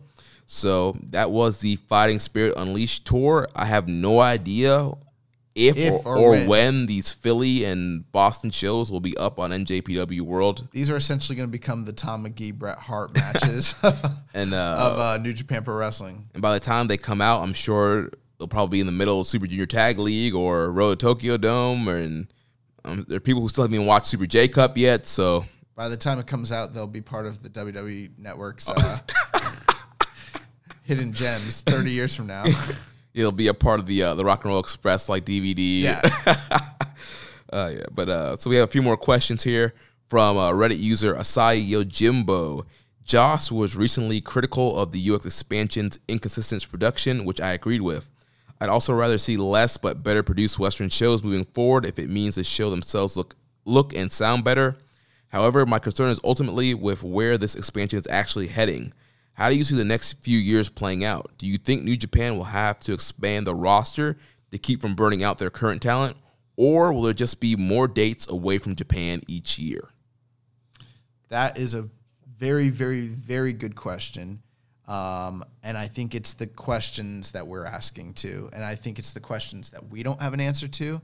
And unfortunately, I think it's the questions that New Japan doesn't have the, the answers to either. Because so far, they haven't shown the competency to prove to me that they know what they're doing when it comes to this expansion. Yeah, and I mean, it looks like from what we're seeing, they're trying to set up the LA dojo almost as like a little mini hub or promotion because obviously Narita is doing an excursion here, and I believe he'll be doing like indie shows in LA, California area, you know, coming out of the dojo. So it seems like they're, they're trying to their, their, you know, put some roots here in the US and kind of have a place for their guys, young lions to go, not sending them the Ring of Honor now, sending them to this LA dojo.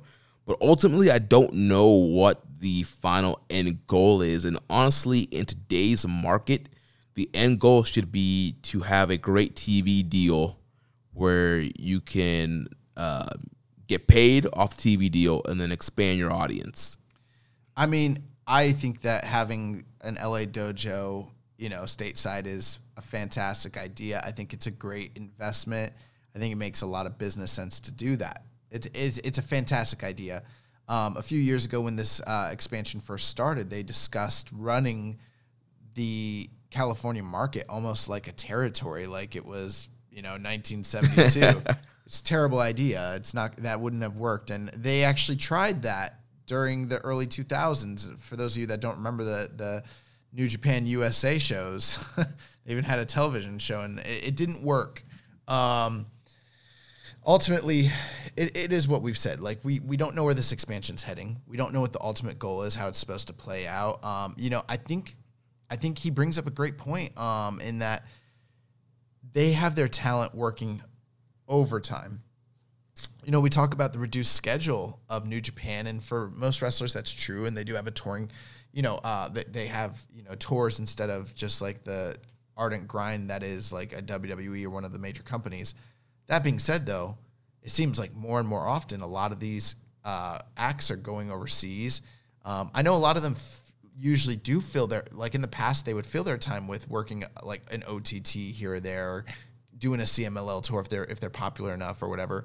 But um, now it seems like whenever they're not doing a major show, they're coming to the states, and it's you know, and maybe I'm over exaggerating a bit because they're not coming here all the time, but it's way more than it was in the Right, past. but we, we've had Jap, uh, Japan fans, Japanese fans Complain that, about this. that com- complaining that the New Japan wrestlers are going over to the states too much and could get hurt, and uh, they need to be just focusing on Japan. So and, and and here's one of the biggest things the situation with access the situation with their television deal here in the states is very precarious. I maybe now we don't know. They might have everything locked up. They might be in a great situation with with anthem.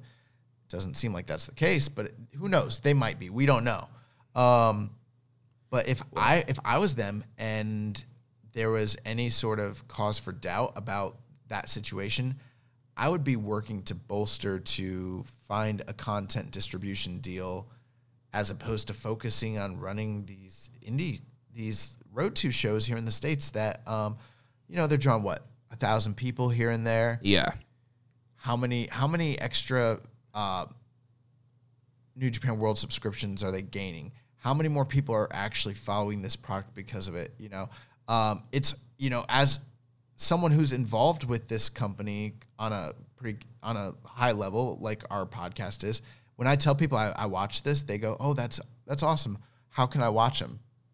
And I'm like, "Well, it's New Japan World, and they're like, what what time is their show on? Right. Yeah. And then that's the like, well, you see, you gotta understand. and it's like it shouldn't be that way. Like, uh, and yeah, they have the Friday, they have the Friday Friday night access show. Saturday.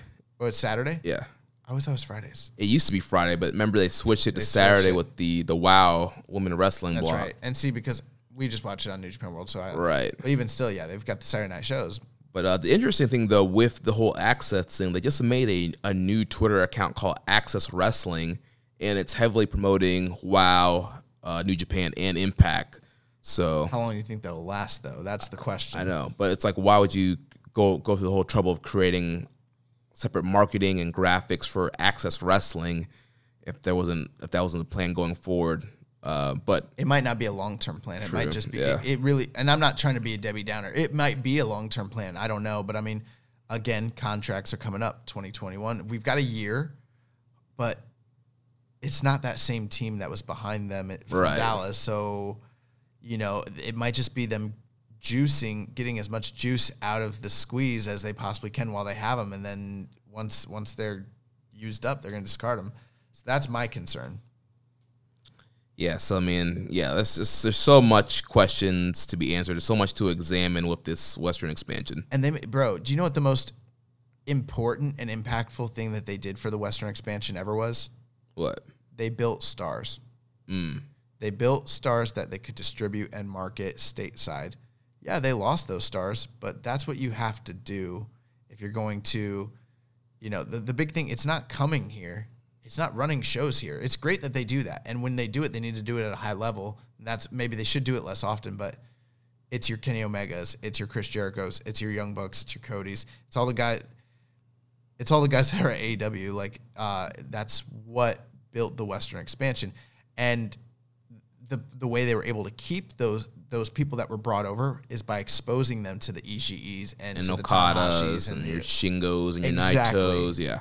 yeah, it's like they came for Jericho, but they stayed for Naito. You know what I'm saying? Right. And so that's what you have to do.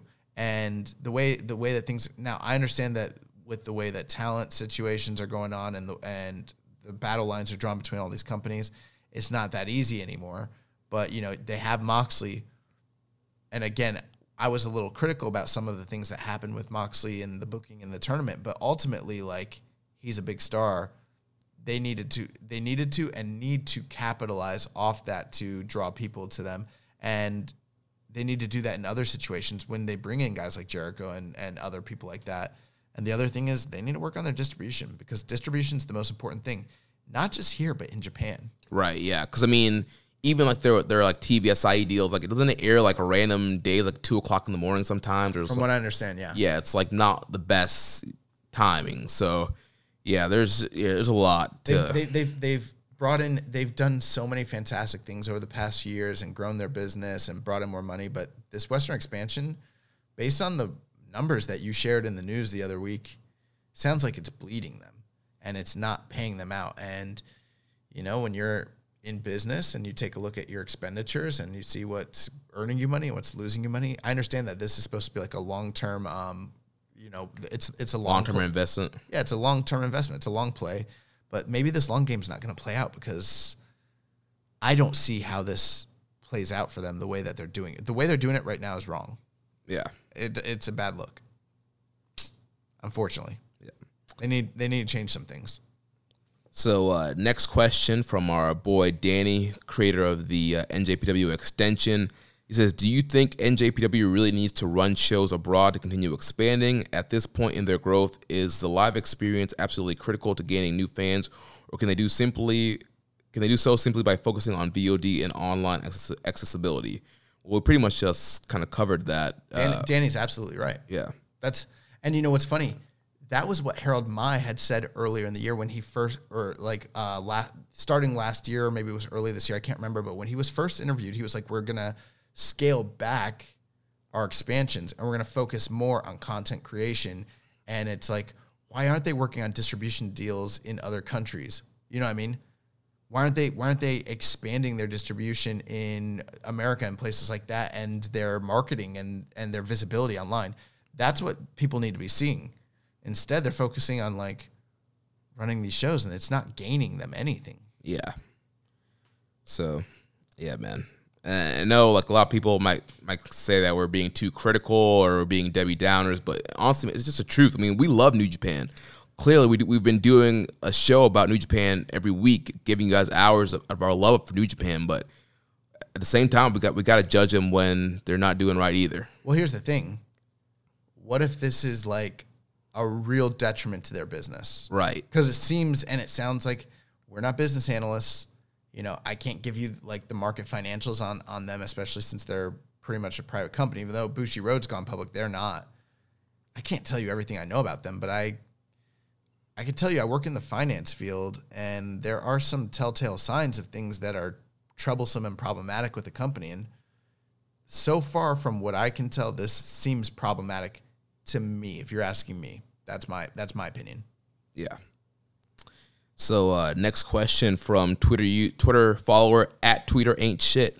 Do you guys think the LA Dojo is going to be the secondary U.S. promotion NJPW originally wanted for expansion? It seems as if they could take ROH spot in the marketplace. And who would you guys think will be on that roster if it happens? Ooh, well, I don't think it's ever gonna happen. Um, I mean, To, yeah, I don't think this is like assuming ROH like ROH already got displaced. Like ROH has already been displaced. They're the fourth largest. co- They went from being the second largest to the fourth largest company in in the country. I would say. yeah Like they're definitely behind WWE. They're definitely behind uh, AEW AEW, and behind the, uh, pretty much behind Impact right now. I would say probably pretty well. Are they? Well, yeah, because now they are. Now with the, with the AXS deal now With the AXS deal, they definitely are. Yeah, and I mean, they're not that far ahead of MLW. It almost feels like. Yeah. And MLW, they're going to be doing pay per views next year. Um, they I know they're working on their dis- distribution deals as well. So, yeah. Um, and with that being said, I I don't know how they're going to use the LA Dojo. Uh, I don't think it will be a promotion. They tried that before, and it was a, a massive failure. Um, it just it it really was. It was a big money loser. You know, it's funny. History repeats itself, and we talk about those dark days. That LA Dojo stuff, as cool as some of it was, man, it was it was a money loser for them, especially that NJ, that New Japan USA show that they did. They, I don't know. I think it would be much more beneficial for them to make partnerships. Right. And I think that's what they're, what they're think going to do. that's what they're gonna do. because we've seen them work with Defy. Defy, Defy, yeah, and some other kind of uh, local indies in that area. I think they're gonna send those young lions out to like your Defies, your um, what's that other company? Uh, I think it's is it All Star something wrestling. I think I think it would be great to see these some of these uh, young lions be treated like independent stars, but maybe their bookings are controlled by the LA Dojo. Right. So it's like we want to book Ren Narita at Defy this Friday. Let me call up uh, Shibata and get him booked. Bro, it'd be great to see these guys just do like, you know, AAW, you know, um, FIP, you know, um, PWG. PWG, any yeah, any of those indies like that would be that would be cool stuff, and I think that that would be a much better way to go. And you know, I'm sure a lot of the fans who are involved with uh, attending shows at those um, independent shows, they're they're familiar with New Japan. But again, you can you can get more people's eyes on the product, and and you can get uh, American fans invested in a lot of these young lines that way by getting them in front of these audiences. It's it's mutually beneficial for everybody. It's it's beneficial for the smaller independent companies who are able to bring in New Japan talent that they that they have a partnership with New Japan. Yeah. It's beneficial for the for the young lions and those who they've got you know working these different kinds of environments. It's healthier for the for the overall uh, you know marketplace. Like I think that's the way to go. Um, creating another like company, I don't know. I don't know, man. Especially in In this in the market Oh, right now. I don't know, man. You know, maybe before there was an AEW, maybe that might have been a good idea. And it's, and it's like I don't think ROH is going anywhere. No, because the thing with ROH is you got Sinclair that just dumps money there. I mean, they they Sinclair dumps a set amount of money, and and it's set. It's like this is what we're giving you. keep running. And they're just going to keep running on their local affiliates, drawing their modest numbers, bringing in their advertising money. That's what they're there for. They, they don't want them to be bigger. They don't want them to be smaller. Right. They, they facilitate a very specific function for freaking um, Sinclair Media, and that's about it. Like that's the deal, and they're not going anywhere. And they're as you know, and it, it's almost like soul crushing. Like if you let's say you were a fantastic booker or a fantastic talent, and you're there, and you realize like this place is never going anywhere, because that's the situation they're in. Right. Because honestly, after Madison Square Garden, they had a decision. Do we want to be bigger than what we are? Do we want to continue to draw shows like this? And they decided to stay exactly where they're at. Bro, they, that decision they made that decision way before Madison Square Garden. True.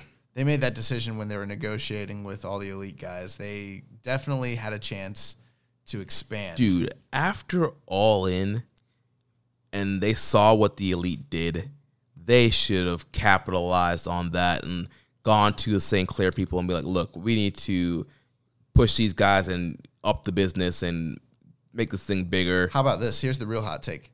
There never should have been an all in. That that They should true. They should never have helped uh, those those elite guys do all in. They literally created their own competition. They they they're idiots. yeah. WWE would never have done. New Japan would have done that. Like Yeah. yeah, it's stupid. So next question here from Reddit. Another win for the good guys.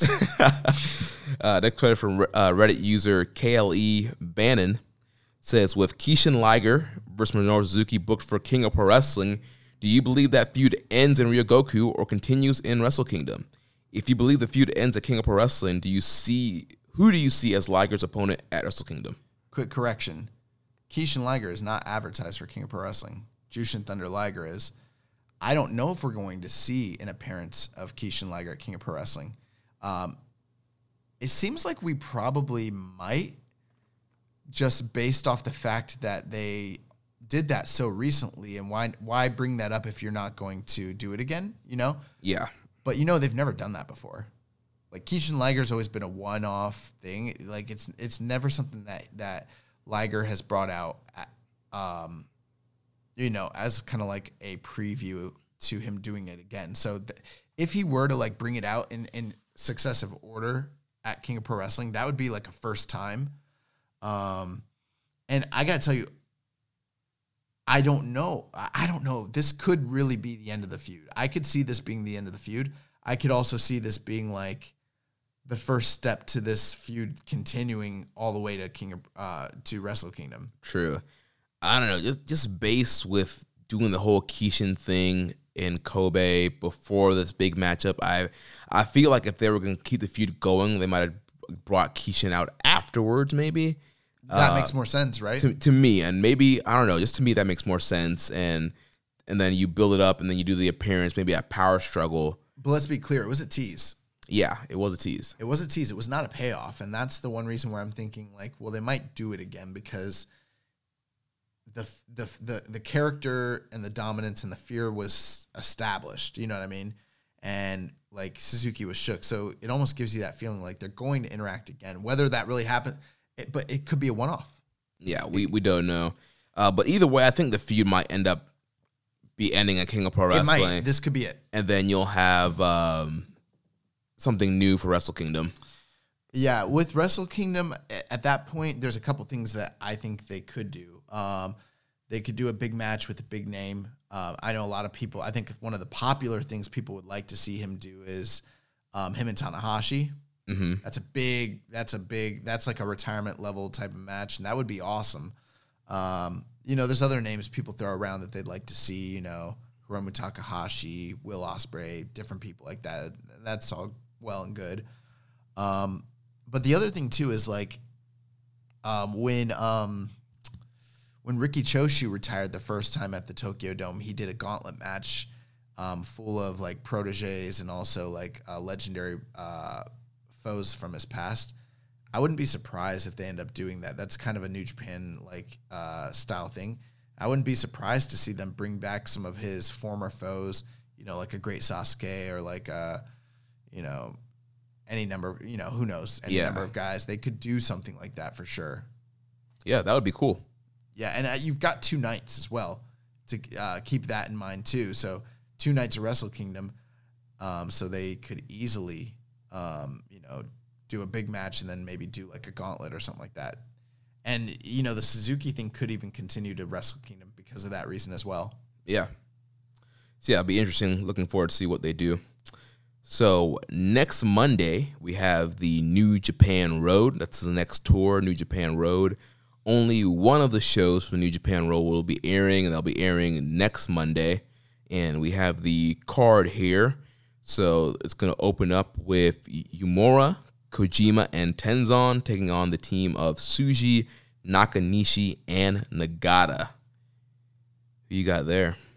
Um, you know this this one I'll I'll just go with uh the TenKoji team. Yeah, that's what I was thinking also. The next Ooh, this one's enticing. Yeah, next we got a big singles match. Toa Henare taking on Shingo Takagi. Um, I'm gonna take Shingo, Yeah, I'm gonna take Shingo as well. I think but that's an exciting matchup. yeah, I think this is, you know, he lost to Goto, kind of needs to go back down the rung a little bit. Toa Henare is a guy that's been looking for opportunity. I think it matches up great story right here, and I think it's uh, a great way for Shingo to rebound and get himself back into winning ways. Agreed. Then we have Tiger Mask and Jushin Liger versus Kanemaru and Suzuki. Uh, that should be a good match. Um, yeah, that one. You know, at this point, um, I'm almost like any Liger and Suzuki match is gonna get thrown out at this point. That's gonna be my official prediction until they wrestle. Yeah. Yeah, double DQ. Double DQ. Then we have Sho, Yoh, Ishii, and Goto taking on the Bullet Club team of Jado, Gedo, Yujiro Takahashi, and Taiji Ishimori. I will go with the team of Ishii, Goto, Sho, and Yoh, Yeah, you, you you got Gedo and Jado. and Oh. Yujiro. Yeah, a lot of pin eaters. Yep. I'm sure that's going to be maybe kind of previewing uh, Super Junior Tag League, maybe. Sounds like it. Yeah. Do you think Jado and Gedo might be in the junior tag league? Oh my god, I hope not. They might be. yeah, I, I hope not though. I'm gonna predict right now that Jado and Gedo end up in the uh, junior tag league. Don't declare that on us. I, I, the the tea, I see it in the tea leaves. The handwriting's on the wall. It's right there. Don't, don't you see it in front of you? I do, but I don't want to see it. oh man. That's what that's what that's what uh, you said to the lady at the mall.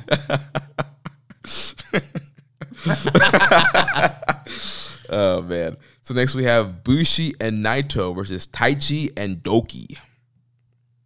nice. Uh, Bushi, Naito, Taichi, and DOUKI. I don't know. Um, Naito and Bushi, I guess.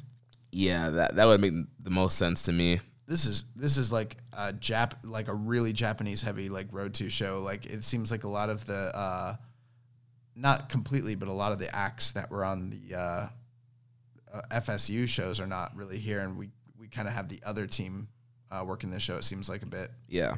So then we have um, Tanahashi is doing th- these series of anniversary matches. So this is his 20th anniversary. This will be the third match in the series. How many are matches are in the series? Uh, I think it's like six or seven. But but they're not televised. N- no, just this one. Um, but Cool. it's all like the combinations of the same guys. So this, this one is Tanahashi, Honma, and Yoshihashi versus Taguchi, Yano, and Makabe. And essentially, it's pretty much all those guys that are just mixed up in different tags thro- Yeah. throughout this tour. Tanahashi wins. Yeah. And then the main event, we have a rematch from Fighting Spirit Unleashed in New York as Ibushi and Okada will take on Evil and Sanada. Ooh, interesting. Um, I'll take Evil and Sanada, I guess. Yeah, I'll take Evil and Sanada again. I wouldn't be surprised to see Evil pin Ibushi again, just to stack a deck against more against Ibushi and make you think Evil is going to take that contract. Nice. And that's going to do it for our New Japan Road preview. Yep. And so, got a question here from Howard Schilling. He said, "Will the never open weight six man titles change hands again? And if they do, will anybody care?" We're about three months. Oh, it's the second question. So, well, first question about the uh, six man titles. Yes, they will change hands because they're the never six man titles, and they can change hands at any time. Will anybody care? Probably not. Um, I know that I always care. I like the six man tags. Well, at least somebody does. uh, Yano, uh, Makabe, and Taguchi. I don't. It's been a while since they defended those belts. Um, I'm sure there'll be a match at some point coming up soon, and they'll flip the belts. I forgot who the champions were. Like, and I think the other week on the show, I like said the same thing. Like, I, I for some reason I can't seem to like remember who the champions are. They haven't defended them in forever, huh? Yeah, it's been a while.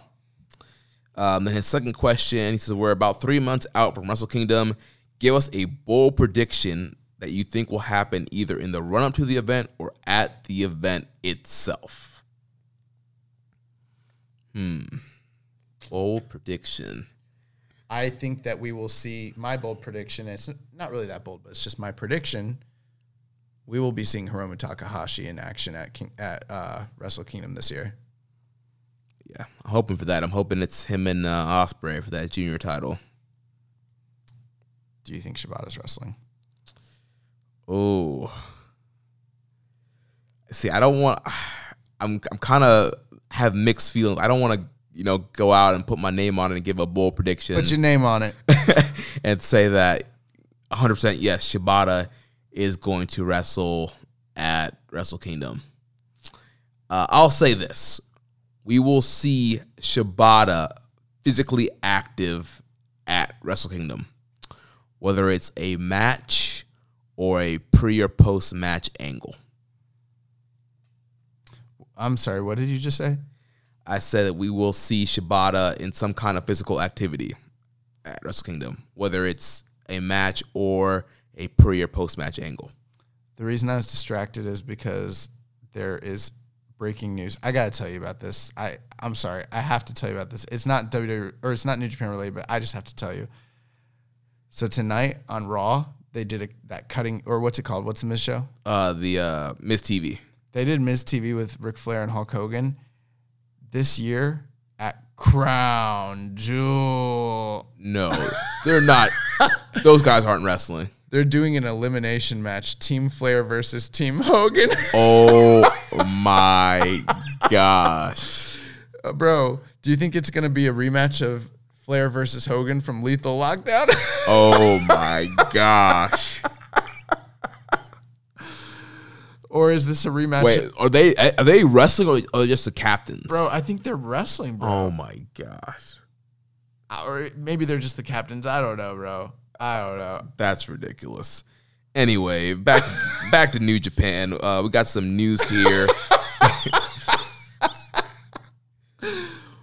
the uh, Who the fuck watches that? I don't know, but um, Yo, AEW, come get these. Tony Khan, come get these guys. Oh my god. So uh, last week we had the full King of Pro Wrestling card uh, released. We'll be previewing that full card uh, next week, heading into that show. Also, as we mentioned earlier in the show, there was the news breaking of Shota Umino and Ren Narita being on excursion. On NJPW1972.com, there's a column up called The Beast Awakens, Kishin Liger's fearsome history, kind of giving you some background on Kishin Liger. And I just want to point out, I don't think we did a, a victory lap on this. We talked about Kishin Liger months before this happened. Yeah. You did a great description and great backstory on Kishin Liger. You called it, and now all of a sudden everybody's like have been talking about it. Now that it actually happened. But bro, we were light years ahead.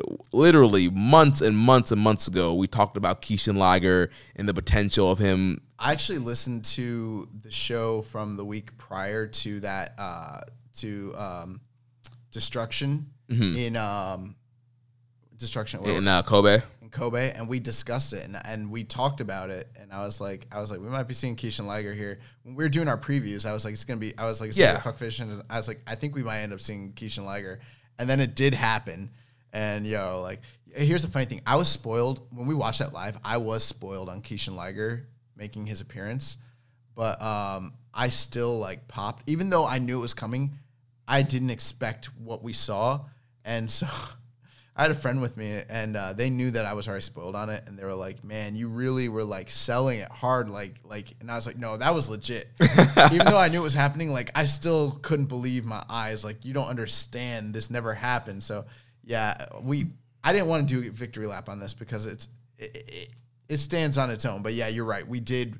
We have been talking about Kishin Liger on the show for a long time, and it did happen. And yeah, I did do the the retrospective on Kishin Liger for sure. So yeah, I'll, I'll take the victory lap for us if you don't if you don't want to take it. My, leg, my legs are out. Today was leg day. You got this one. So uh, next up, we got Okada and Sanada. They're going to be signing their IWGP contract on October seventh in Korakuen Hall. So that's one week before the title match. They'll be uh, signing the contract. So I'm guessing that's maybe happening on the New Japan Road Show. That's that's in Korakuen Hall also. So yeah, they'll be signing the contract for their uh, big title match. And then in other news, Road to Tokyo Dome will take place across three nights from Thursday, December 19th to Saturday, December 21st, all in Korakuen Hall. Stay tuned for more information on what we uh, what will be the three stacked Korakuen cards. And then we got big news. Yeah, with uh, New Year's Dash, I know there was um, you know, there was a lot of questions on whether or not there would be um, a New Year's Dash, kind of based off of there being uh, two nights in the dome.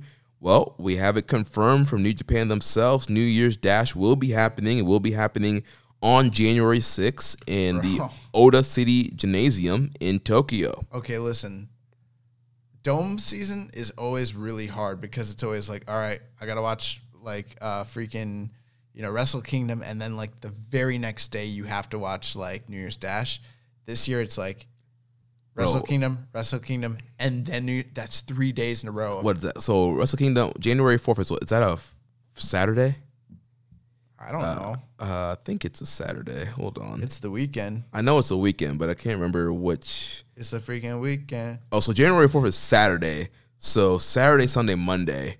I think I'm gonna, I'm gonna take the sixth off and just have a uh, Wrestle Kingdom weekend. Your your uh your vacation time is gonna regenerate at the start of the year, and uh, Yeah. six days, and you're like day off. Dude, I get uh, 20 days at the start of the year, man. I, I got plenty of time. And plus, we're not really traveling for Mania, so I'll, I'll have plenty of days since uh, Mania will be here in our home city. But yeah, New Year's Dash, man, happening at the Ota Gymnasium. I, I guess wondering like what kind of like crazy angles are we gonna see in a bigger arena?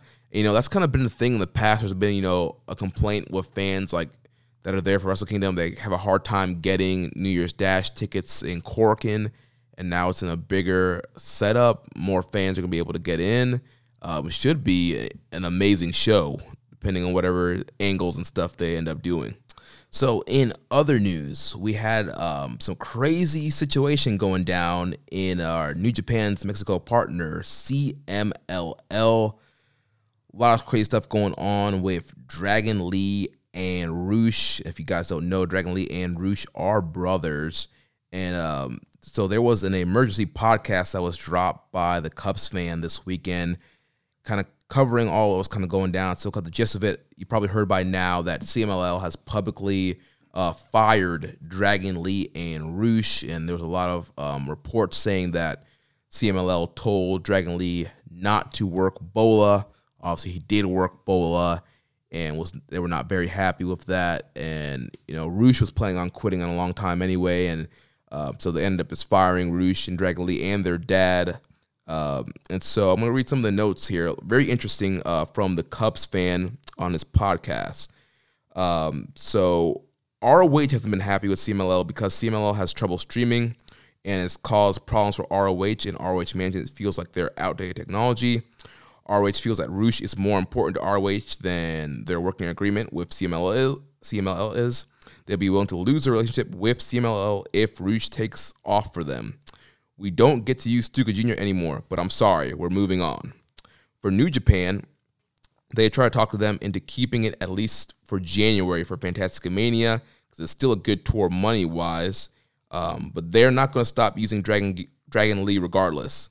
But keeping Dragon Lee might be more important to them than CMLL. CMLL hasn't done a lot for New Japan training wise uh, for a while either, so losing that relationship won't hurt as much. New Japan's quote, not going to give a shit what CMLL wants because CMLL has no leverage. So if CMLL says they won't do Fantastic Mania, well, that hurts CMLL hugely. It's considered to be a, ma- a massive perk for CMLL talent because it's where they actually make the most of their good money in the year. They sell heaps of merchandise, etc.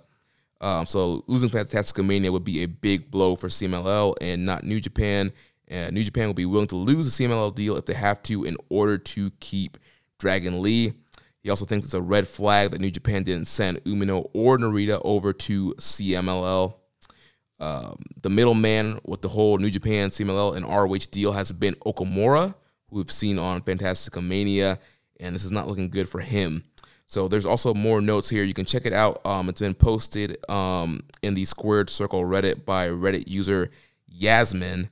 Um, and also, you know, in the Wrestling Observer, in the daily update, they also actually in the this past week's newsletter, they had a lot of information about what's kind of going on uh, since Sophia Alonso has taken over and just um, some different changes in pay and some of the younger guys getting their younger top stars getting their pay cut and um, just some more information about you know Dragon Lee being pulled from shows after Bowl and all that good stuff. So yeah, man, a lot of controversy going down in CMLL. Uh, had a questions here from Asai Yojimbo. What do you think about CMLL releasing Rush and Dragon Lee? And do you think they should sign with New Japan? And then from Reddit user, why did you do that, bro? He says, Do you think Dragon Lee will sign with New Japan full time now? He can no longer do CMLL. Uh man, this whole thing is uh really crazy. Um you know, I'm not really sure um what this really means like long term and you know, I I did see the stuff that was reported by uh Cubs fan. I also saw the uh heard some of the the comments and reports that uh Wrestling Observer had, you know, on this they weren't exactly the same, but a lot of the information was pretty similar. So, I mean, the gist of it basically is that um, with the changing of the guard from CMLL, um, with the passing of Paco Alonso, um, the company has kind of really changed its stance on how the foreign relations of their individual wrestlers, uh, you know, basically how they're going to handle that sort of thing. And what it seems like to a degree, the company is a little bit sort of extorting a lot of the wrestlers. Like they're taking a, they want to basically control all the dates that they do internationally, especially in the states. Right, and they want to get a percentage, a higher if, percentage if you book them. Yeah, yeah, and they, I think they always did usually get a percentage for the wrestlers that they booked, but they want to make it so that those who didn't need the company, who could book themselves outside, like Dragon Lee and Rush, yeah, guys like that. And Rush really wasn't the issue because Rush isn't taking uh, independent dates. Really, he's working exclusively through Ring of Honor, which is what the company, what CMLL would actually prefer because it, it strengthens the relationship. But um, yeah, for for guys who are able to make a name of for themselves outside of the company, they don't really want them doing that. So they want to basically control all the bookings outside. They also want to take a, a larger cut. And then there was some other things. I can't remember everything off the top of my head. Also, there was the whole thing with like their independent bookings, so it's almost like a WWE situation. Oh yeah, yeah. they can't wrestle anyone other than CMLL wrestlers uh, in Mexico. Right. Yeah. So before they could wrestle, I think Triple AAA was the only exception. They couldn't wrestle AAA guys, but they could wrestle like indie guys, like the guys from the Crash and stuff like that. Yep. But now they can only wrestle other CMLL guys. Which that's that really has never been the case.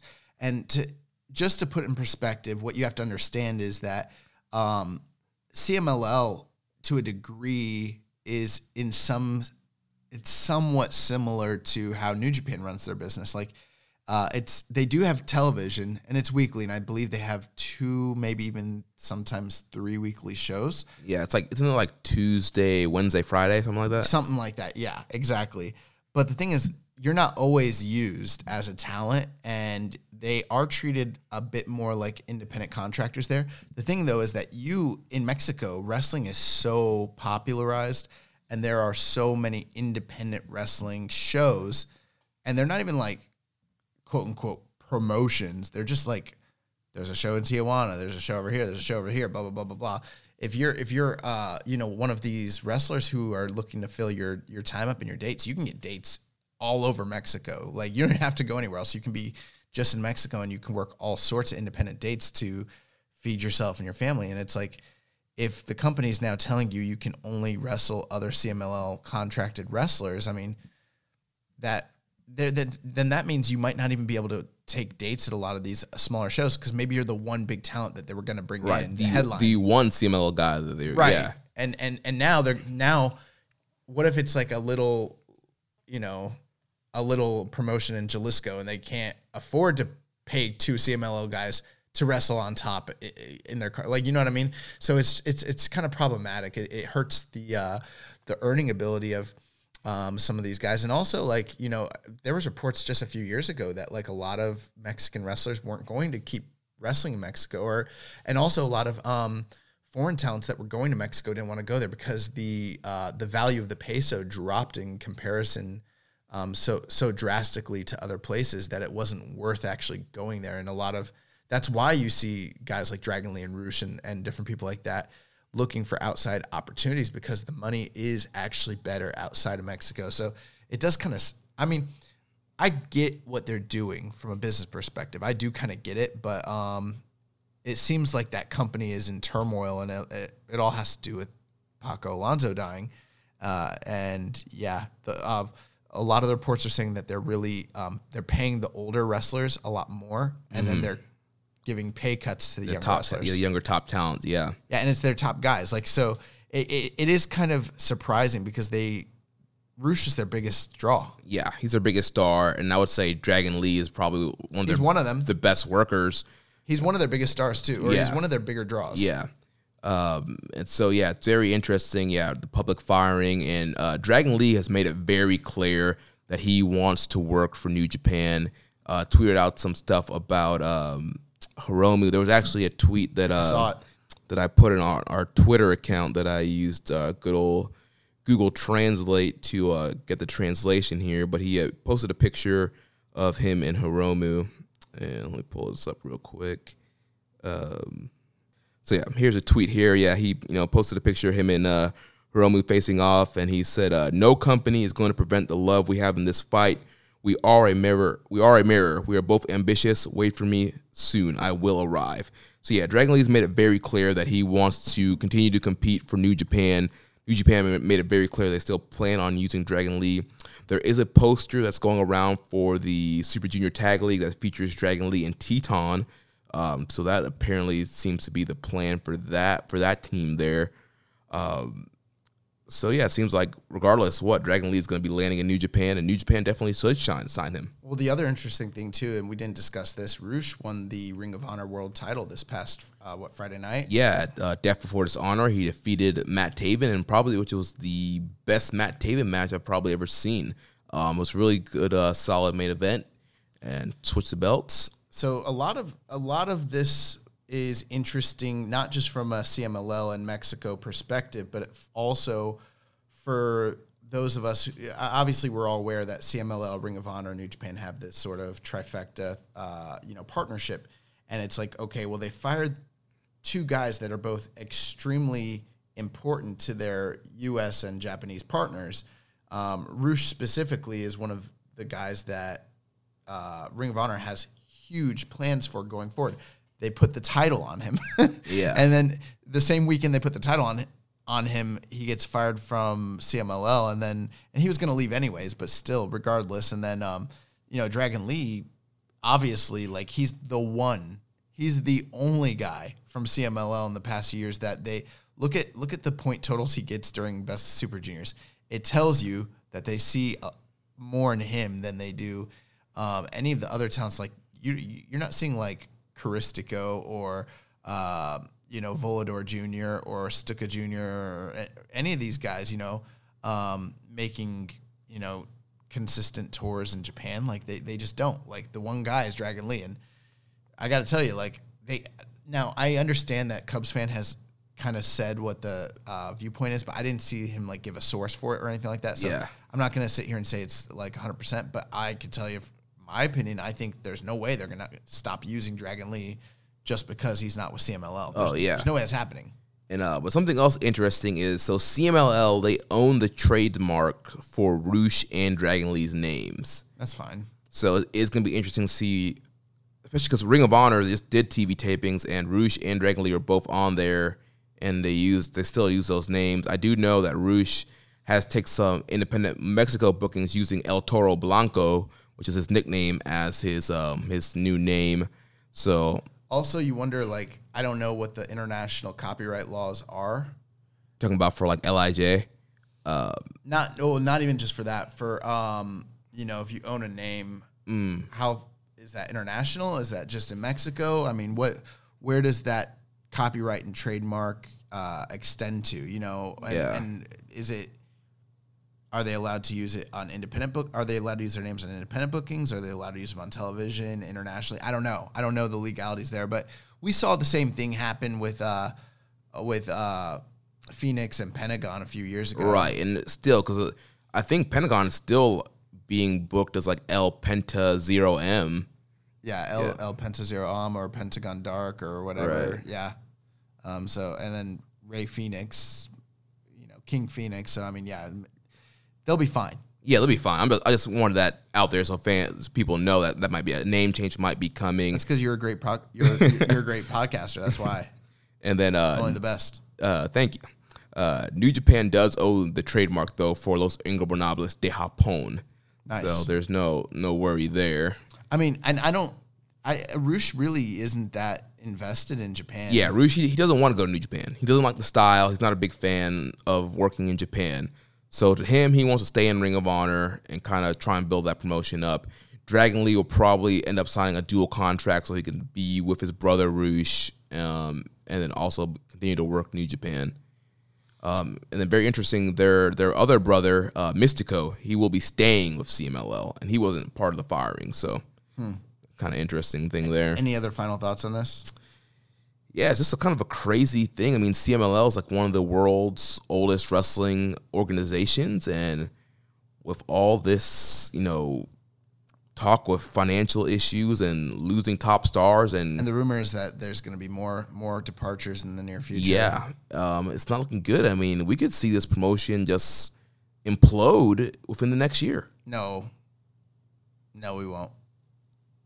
They'll never they'll never be gone. They're huge. They've they, they yeah, they're having issues, but I can guarantee you CMLL is not going to implode. Like they they might have issues, but like it is a it's a financially like stable and viable company. Well, they might not implode, but they'll definitely be kind of less on the radar. For sure. I, feel like their relationships with Ring of Honor and New Japan has kind of helped get them out and has helped expose their their product and some of their guys. And without that, those deals, it's going to be, I think, pretty hard going for those some of those guys. I totally agree. I totally agree with that. Just the idea though of like them. Uh, I think it should just be said here on the podcast. The idea that they, that like they'll be gone or something like that. You know, that will probably never happen.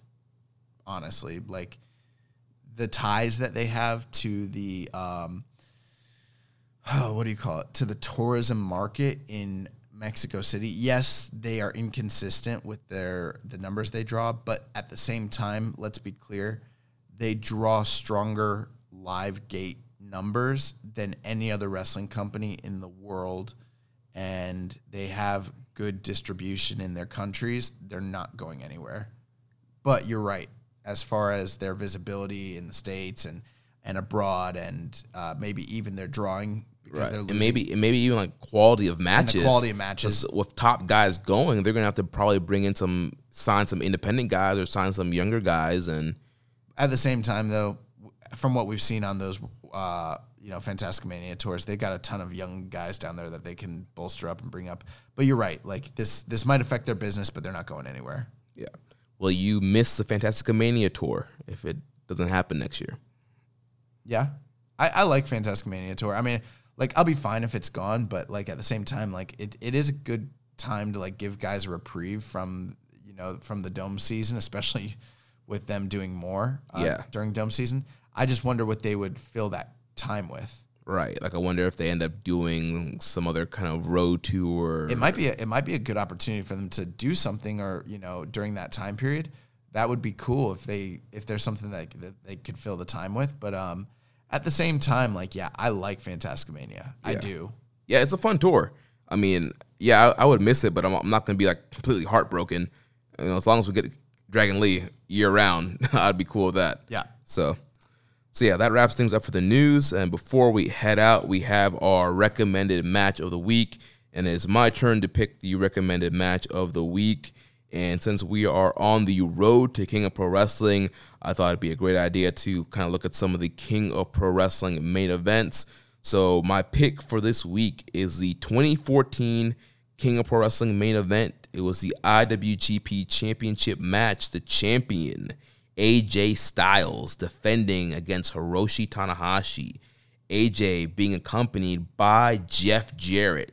Yes, in case you didn't know or in case you forgot, Jeff Jarrett was a part of the Bullet Club for a brief stint when he had that um, short partnership between GFW and New Japan, and um, he was out there, and it was. I thought it was a, a great main event. Um, I'd probably go like four and a half, four seven five on it. Um, just AJ is just an incredible worker, and obviously so is Tanahashi, and they they've had several great matches together, and I thought this one was. Uh, you know, another great one that that they had. And so go ahead and check that out. King of Pro Wrestling 2014 IWGP title match, AJ Styles and Roshi Tanahashi. Absolutely. So next week we'll be back to review uh, the New Japan Road Show and to preview King of Pro Wrestling. Make sure you connect with us on social media. On Twitter, I'm at Jeremy L. Donovan. The show is at KI Strong Style. You can follow also follow us at Social Suplex. On Facebook, we are facebook.com slash social suplex. Can also find us in the Wrestling Squared Circle group, facebook.com slash group slash wrestling squared circle. On Reddit, I am the pro black guy. Josh is keeping it strong style. You can email me, jeremy at socialsuplex.com. Make sure you check out all the other shows here on the Social Suplex Podcast Network. On Sundays, we have One Nation Radio, hosted by Rich Latta and James Boyd. On Wednesdays, we have the Ricky and Clyde Wrestling Show from Scotland. Every other Wednesday, we have our podcast dedicated to independent wrestling. Grown Men Watch This Shit, hosted by Jeremy Tate and Chris Bryant. On Thursdays, uh, we have nothing right now. On Fridays, we have Get in the Ring with Danny and Beast Mike. And on Saturday, we have All Things Elite with Floyd Johnson Jr., Amy O, and Tiffany. And actually, I think that, uh, you know, I know Floyd and uh, Tiffany will be at the AEW premiere on Wednesday. And I think they'll be doing a live podcast right afterwards. So stay tuned for that. I heard a rumor we might be filling up some of those time slots. Well, maybe I know there are some free agents. There have been some free agents that have been released into the marketplace. So who knows? and then also, there's been talks of a potential Wednesday Night War podcast here on the network. So, Who's been talking about that? No one talks. No one ever talks to me about anything. bro, this happens in the group chats. Bro, I can't be in the group chats. I got a life to live. Uh, so, yeah, don't forget to subscribe and leave a rating and review. We'll catch you next week on Keeping a Strong Style, the ace of podcasts. Goodbye. Good night. Bang. Thank you for listening to Keeping It Strong Style. We'll see you next time.